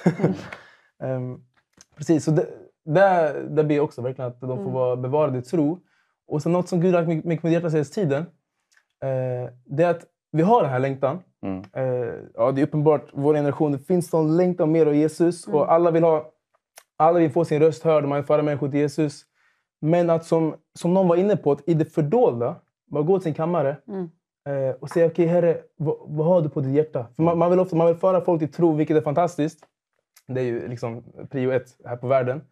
Eh, här i världen. Men att verkligen gå till sin kammare och säga okej Gud, eh, visa mig bara mer av din karaktär. Mm. Eh, vad vill du göra i mitt liv? Vad vill du göra genom mig? Mm. Jobba på, på integritet, alltså helgelse. Eh, för vi vill så mycket, vilket är steg ett. Det, är- det är det viktigaste. Eh, men att få gå lite djupare och säga, herre okej, alltså, jag är nöjd så länge jag bara får vara med dig. Mm. Mm. Du och jag, Mm. ensamma i, i min kammare. Liksom. Mm. Eh, Vi behöver inte all den här hypen. Nej. utan Nej, vi behöver Jesus. Det är Mm. han som Mm. är attraktiv. Det är Mm. evangeliet som är kraftig förändring. Det är ju inte hypen som Nej. är det. Nej. Att det får vara liksom det som drar. Mm. Vi pratar mycket om det. Det känns skönt för Gud har lagt mycket samma på båda våra hjärtan. I och med att vi Mm. jobbar tillsammans. Så det är skönt.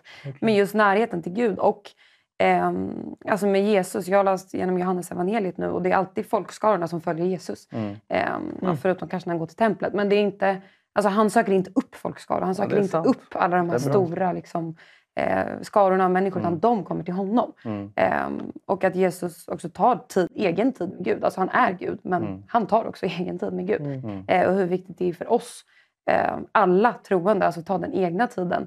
Och i allt vi gör, alltså i ord och handling, så Mm. är vi alltså, Kristi representanter. Eh, och inte bara när vi står på en scen eller när man får en plattform. Eh, och att inte liksom söka för mycket efter att, en plattform, utan titta runt omkring sig. Vilka har jag i min klass och vilka Ja, har jag i min precis. Det, är familj? väl, det är väl den stora plattformen. Ja, Mm. Kyrkan är oftast den lilla plattformen. Alltså vi skulle kunna prata fortsättningsvis en timme här tror jag. Ja. Men ni får komma tillbaka en annan kväll Ja. helt enkelt.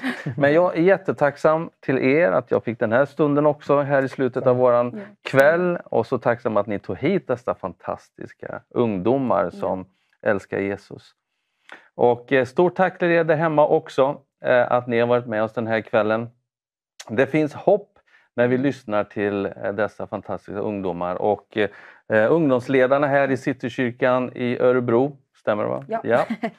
Eh, att, som fortfarande är unga men är brinnande för Jesus, brinnande för Kristus, brinnande att se förmedla evangeliet till unga att de ska få lära känna Jesus och eh, få ett liv med honom som håller hela vägen.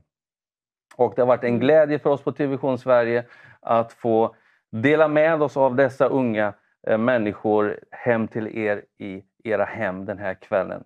Gud välsigne er så mycket så det bara går. Guds välsignelse över er. Och eh, tack för att ni har varit med oss den här kvällen och välkomna tillbaka imorgon kväll när vi sänder ifrån Göteborg. Ha det så bra så länge. Var välsignade.